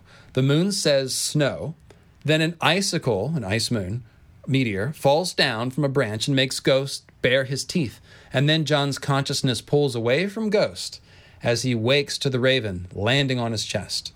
So essentially, imagine the icicle as the snow falling from the moon, and the raven that lands on Jon's chest as a continuation of the falling meteor, which depicts the landing. And then Jon wakes up. It's a moon meteor alarm clock. Better not sleep through that one. So think back to that scene where Jon walks into the tunnel through the wall, and it's like walking into the gullet of the ice dragon. Inside, Jon saw Donal Noye and Mag the Mighty locked in a mutual death grip and then walked on the other side to notice that large sheets of ice had cracked off in the fire and thinks about how it just looks like it wants to crush you in general. This scene with Jon waking from the wolf dream sends the same message. Jon being reborn from the ice will probably be linked to whatever moon disaster and wall disaster events Martin may have planned. I know I keep harping on this, but I mean, it's just want to point out how many times we're sent this message. And speaking of wall disaster foreshadowing, I'm sure you noticed that the wall features prominently all through Jon's wolf dream here. I especially love the line, When the moon came out, it shimmered pale and icy as a frozen stream. The ambiguous wording makes it sound as though the moon is coming out of the sky, like a frozen stream. And of course, frozen streams make us think of the frozen river sword symbolism we've just been talking about, which implies the moon coming out of the sky like a frozen sword or like a white knife. On the whole, there are lots of Ice Moon media references here in Jon's dream the raven landing on Jon's chest, the falling icicle, and the idea of a moon falling like a frozen stream. But really, I'm beating around the bush in terms of foreshadowing of the destruction of the wall. Let's pick up the end of the dream as Jon wakes up. Snow, snow, snow! He heard the beat of wings. Through the gloom, a raven flew. It landed on Jon Snow's chest with a thump and the scrabbling of claws. Snow! It screamed into his face. I hear you. The room was dim, his pallet hard. Gray light leaked through the shutters, promising another bleak cold day. Is this how you woke Mormont? Get your feathers out of my face.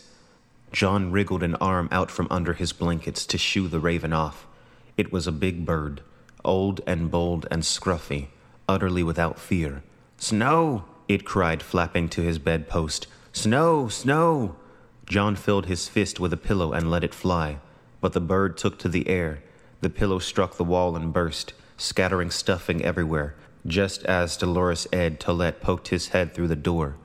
Beg pardon, he said, ignoring the flurry of feathers. Shall I fetch my lord some breakfast? Corn, cried the raven. Corn, corn. Roast raven, Jon suggested, and half a pint of ale. So, the first thing that should have jumped out to you is the raven saying snow as Jon throws a feather pillow against a wall, which bursts and creates a flurry of presumably white feathers. The moon raven promised snow, and here it is it's a flurry of snow. Jon's rage was such that he would have smashed it all in an instant and the world be damned. And here it is. The symbolism implies a flying object striking the wall, followed by snow flurries. And indeed, if a flying object hits the real wall, we will get a snowstorm the likes of which we haven't seen in, oh, 8,000 years, give or take. Now, because the pillow's made of feathers, it really does work well as an extension of the raven, which seems to fall from the moon as Jon wakes up from the wolf dream. Thus, the pillow hitting the wall of the room really does create the image of a moon meteor striking the wall. In actuality, a moon meteor needn't strike a direct hit on the wall to cause it to fall. If the impact were simply close enough to cause any kind of earthquake, I mean, close enough to wake giants in the earth, then it might bring the wall down. Put it this way if there is going to be a moon meteor impact in the remaining books, it's surely going to have to be the mechanism for the wall to fall, because it's very unlikely we'd have two separate, unrelated catastrophic events of that magnitude coming. So either the wall's going to fall by itself, or it's going to fall because meteors hit it. So that's that's how I'm looking at it. Once again, I will remind you that this is the very same chapter in which Jon and Stannis argue over the map. Stannis lays his Lightbringer down across the wall. So to me, there is little question that this entire chapter, Jon's first in A Dance with Dragons, is all about the impending disaster involving the wall and the ice moon, as well as Jon's resurrection. So, wow, right? A moon calling down snow, loads of projectile symbolism, something striking the wall, and then the flurry that was promised, all while Jon wakes from a wolf dream? Are you not entertained? I say. Well, as always, it gets worse. The final piece of this is that the raven, which seems at first to be locked inside the moon and then flies down to land on Jon, in my estimation, also represents Jon's spirit returning to his body. That's right. Think about it. While Jon is dead and his spirit resides in Ghost, Jon is symbolically locked in the ice, which equates to being locked in the ice moon, just as the raven appears to be in the stream. It calls down snow to warn us about snow coming from the moon, but it's not only snow as in ice moon meteors coming from the actual moon, but Jon Snow's spirit returning to his body from the cold afterlife, just as the raven flies to Jon's body and cries out his name, waking him from the wolf dream. There's even a line a page or two later where Jon looks at the raven, who is watching him shrewdly, and says, Do you take me for your thrall? Now, the whited corpses of the army of the dead are described as the thralls of the others. So, Jon being a thrall to the raven might really be talking about Jon's resurrected body as a thrall to his own spirit.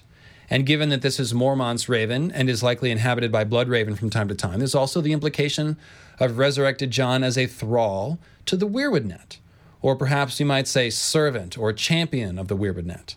And this is in line with our Green Zombies theory all the way, since it suggests that the last hero and his 12 dead companions were actually skin changers or green seers whose resurrections involved weirwoods and the children of the forest magic.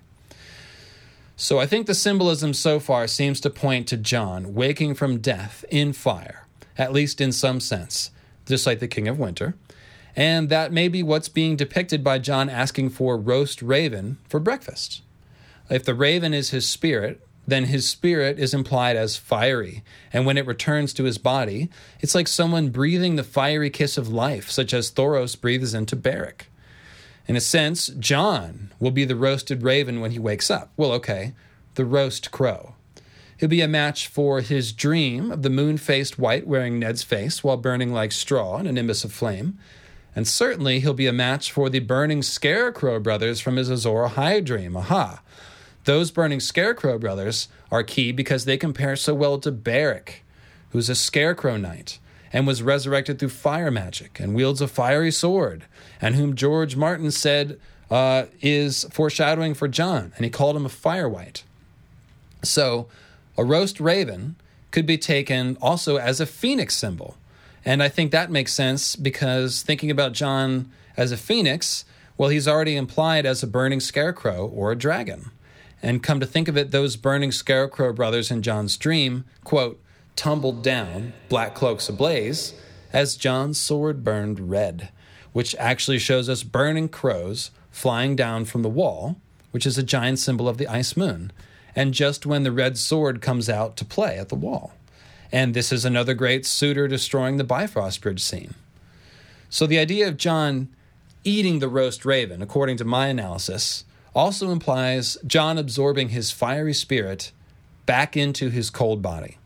Now, this eating slash skin changing symbolism, I didn't just pull it out of my butt. It's actually built up in this chapter as Jon thinks about the fact that Mormont's raven ate Mormont when he died. That bird is too clever by half. It had been the old bear's companion for long years, but that had not stopped it from eating Mormont's face once he died.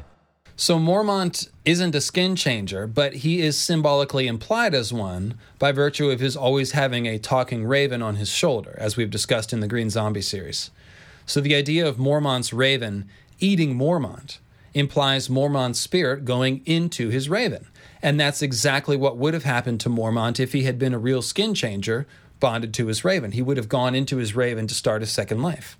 So this is kind of like the reverse of Jon eating his raven because Jon's spirit is coming back into his body from his animal. So he eats the animal as opposed to uh, Mormont's spirit symbolically leaving his body for his animal when he dies. So whoever is doing the eating is absorbing the spirit of the thing being eaten in symbolic terms. And that's pretty easy to understand and Jon will wake his sleeping when his sleeping corpse can reabsorb his fiery spirit, as suggested by the raven landing on Jon's chest and Jon wanting to roast it and eat it. So the idea of skin changers having a second life inside their animals is also brought up right after Jon wakes up from his dream. And remember, this is coming shortly on the heels of the Varamir Sixskins prologue, which is all about second life. So Jon thinks about Bran and Rickon being dead, but he knows that their wolves are alive because he sensed them in his wolf dream. And it says, he wondered if some part of his dead brothers lived on inside the wolves, which is a great way to pull all the Second Life stuff we just learned about earlier in the Varamir A Dance with Dragons prologue into Jon's story arc and thereby foreshadow his Second Life inside ghost, especially coming right after this most vivid of wolf dreams. As Jon dresses and leaves his chambers, there's talk of waking dragons. If his grace is doomed, your realm is doomed as well, said Lady Melisandre.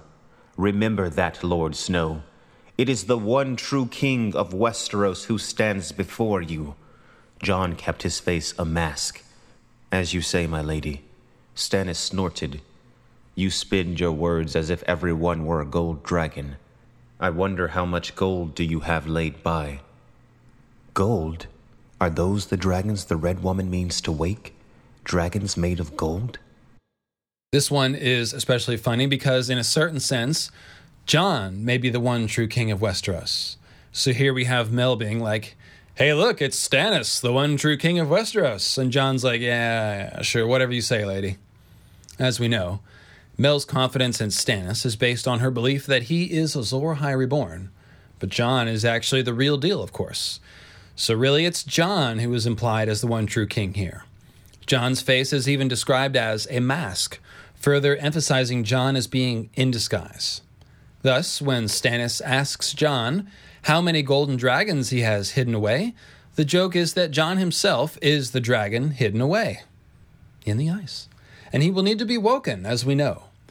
Even the idea of Jon's words being like golden dragons implies Jon being able to speak with dragons, like those uh, dream people Dany sees in her House of the Undying Dream. Let us teach you the speech of dragon kind. And Jon may actually get a chance to speak to dragons before the story is over. Or try, anyways. Uh, so, building upon the theme of waking dragons, we see that Stannis' delightful humor about misering dragons leads Jon to ponder the idea of Mel seeking to wake dragons, presumably through human sacrifice. Leading up to this conversation, Jon is actually thinking about how the baby swap he did with Mance's child and Gilly's monster, uh, and he's thinking about how monstrous it would be to give a living child to the fire, especially if his name was Monster, and he thinks about it again while giving his cover story to Mel and Stannis. No, I don't think Monster will be burned to resurrect Jon, and hopefully not Shireen either, but I have long predicted that Ghost's wolf body will have to be burned to send the merged ghost Jon's spirit back into Jon's resurrected body. Mel would probably be involved in any such scenario, and we can't rule out the possibility of there being other deaths that pay for Jon's life, either by intention or by accident. And actually, Jon's death and resurrection is foreshadowed strongly at the end of this Jon 1 chapter. R'hllor sends us what visions he will, but I shall seek for this man Tormund in the flames. Melisandre's red lips curled into a smile. I have seen you in my fires, Jon Snow. Is that a threat, my lady? Do you mean to burn me too? Are you threatening me? I am the great Cornholio. No, I really do love this line. Uh, it's an example of Martin pointing at his own wordplay and yet still hiding something. Jon will indeed find himself in Melisandre's fires, but I have a feeling it's going to be a resurrection fire of some sort, not a sacrifice fire, as Jon thinks here. Now, picking up right where we left off. You mistake my meaning. She gave him a searching look. I fear that I make you uneasy, Lord Snow. Jon did not deny it. The wall is no place for a woman. You are wrong. I have dreamed of your wall, Jon Snow. Great was the lore that raised it, and great the spells locked beneath its ice. We walk beneath one of the hinges of the world. Melisandre gazed up at it, her breath a warm, moist cloud in the air. This is my place, as it is yours, and soon enough you may have grave need of me. Do not refuse my friendship, Jon. I have seen you in the storm, hard pressed, with enemies on every side. You have so many enemies. Shall I tell you their names? I know their names. Do not be so certain. The ruby at Melisandre's throat gleamed red. It is not the foes who curse you to your face that you must fear, but those who smile when you are looking and sharpen their knives when you turn your back. You will do well to keep your wolf close beside you. Ice, I see, and daggers in the dark, blood frozen red and hard, and naked steel. It was very cold. It is always cold on the wall. You think so? I know so, my lady. Then you know nothing, Jon Snow, she whispered.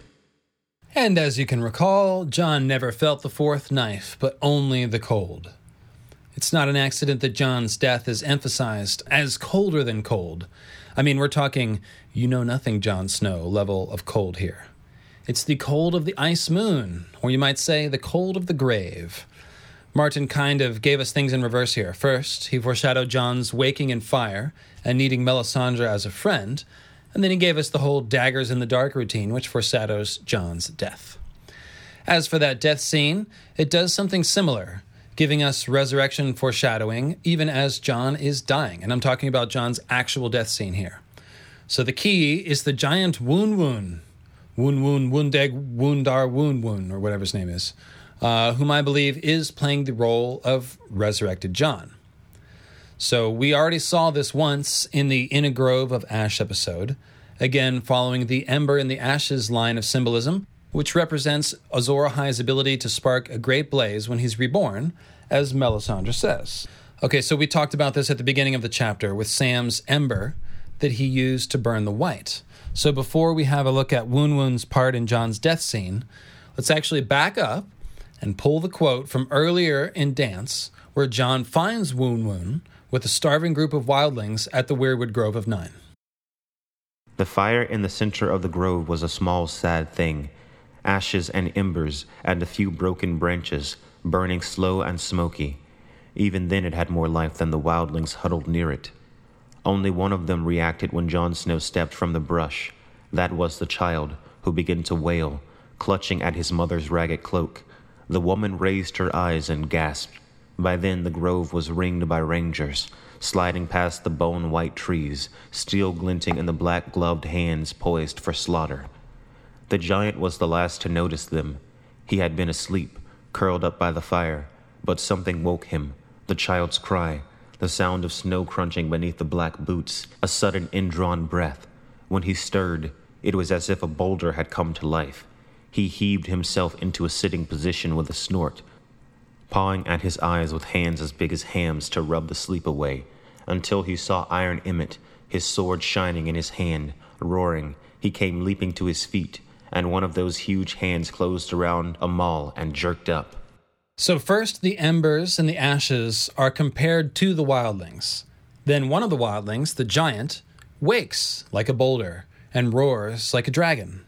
He does this when menaced with a shining sword. And we can also see that the rangers penetrating the circle of white trees with their swords as moon penetration symbolism.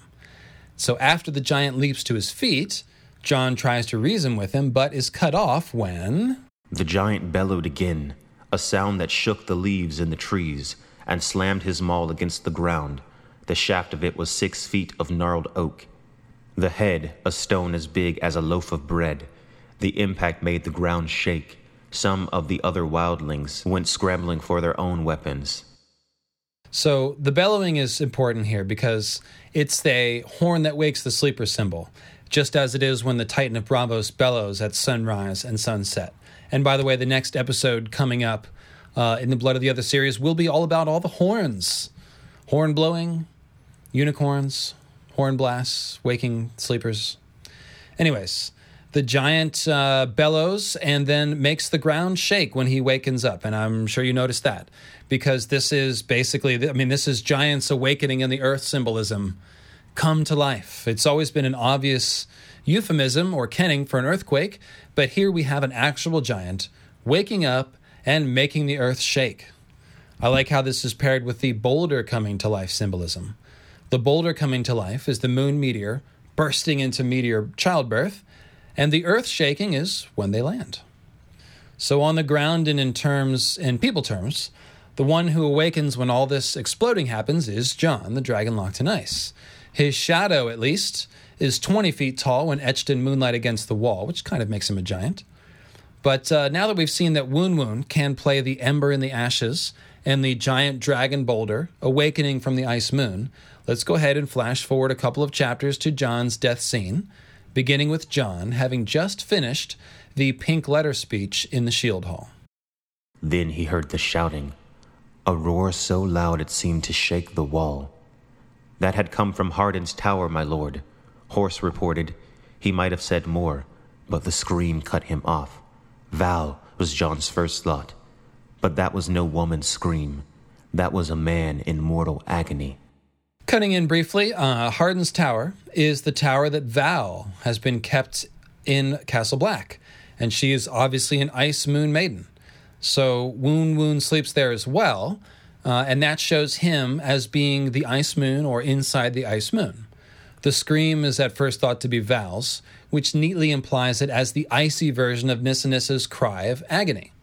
Then outside, we will indeed find Ice Moon destruction aplenty, picking up right where we left off. He broke into a run. Horse and Rory raced after him. Is it Wights? asked Rory. Jon wondered. Could his corpses have escaped their chains? So, breaking in again, these are the wights that Jon captured and locked up in the ice cells for research purposes. But if Jon's corpse is locked in the ice cell, as seems to be thoroughly foreshadowed, then the talk here of wights escaping from the ice cells is fairly straightforward foreshadowing of Jon's resurrection from the ice. Now, the ruckus is being caused by Wun Wun, of course, not escaped corpses. But I think inserting this line here means that Wun Wun's ruckus is meant to parallel Jon's awakening, as I've been suggesting, which is like a corpse awakening. Uh, so, picking back up. The screaming had stopped by the time they came to Hardin's tower. But Wun Weg Wun Dar Wun was still roaring. The giant was dangling a bloody corpse by one leg, the same way Arya used to dangle her doll when she was small, swinging it like a morning star when menaced by vegetables. Arya never tore her dolls to pieces, though. The dead man's sword was yards away, the snow beneath it turning red. Let him go, Jon shouted. Wun Wun, let him go! Wun Wun did not hear or did not understand. The giant was bleeding himself, with sword cuts on his belly and his arm. He swung the dead knight against the gray stone of the tower, again and again and again, until the man's head was red and pulpy as a summer melon. The knight's cloak flapped in the cold air. Of white wool it had been, bordered in cloth of silver and patterned with blue stars. Blood and bone, they were flying everywhere. Blood and bone flying everywhere. What a mess. So, remember when Jon smashes the pillow into the wall of his chambers, scattering stuffing everywhere to create a flurry of feathers? Well, here's Wun Wun, who I say stands in for Jon, and he's swinging Sir Patrick's star and blood speckled corpse against the wall like a morning star, with blood and bone and blue star patterned capes flying everywhere. Blood and bone are weirwood colors, and blue stars are, well, blue stars, symbols of the others and ice moon meteors. So once again, it looks like parallel breaking out of the weirwood net and breaking out of the ice moon symbolism. The highlight is, of course, Wun Wun swinging the corpse against the wall of the tower, being compared to Arya swinging her doll like a morning star. So, just as in Jon Snow's Moon Dream, the thing hitting the wall really seems like a falling comet or star. I mean, it really, really friggin' does. so, we're also reminded of Sansa's famous snow castle scene in the Eyrie here, where Sweet Robin swings his doll around, pretending it's a giant, and knocks down part of Sansa's snow castle version of Winterfell. That was both a giant and a doll, and it's knocking down a snowy wall. It's very similar to the Wun Wun scene, and again, it's fairly ominous. So now harken back to the other Wun Wun scene inside the Weirwood Grove, where he awakens like a boulder and then makes the ground shake. And you can really start to get a sense of what the awakening of the dragon locked in ice is all about boulders, falling stars, giants awakening in the earth, the wall being struck, and Jon's resurrection. An unbelievable cold, but then an ember in the ashes igniting a great blaze. Snow that the moon called down, and a moon that snow called down, perhaps. An ice moon apocalypse, the invasion of the others, and a new last hero rising to meet them. He's the blood of the dragon and the blood of the other. And when he wakes up, He'll be our first official in the flesh green zombie. He'll want to look to the sky when he does wake up, because he may need to duck. And there you go, folks. Blood of the Other Five. In the books. Oh, yeah.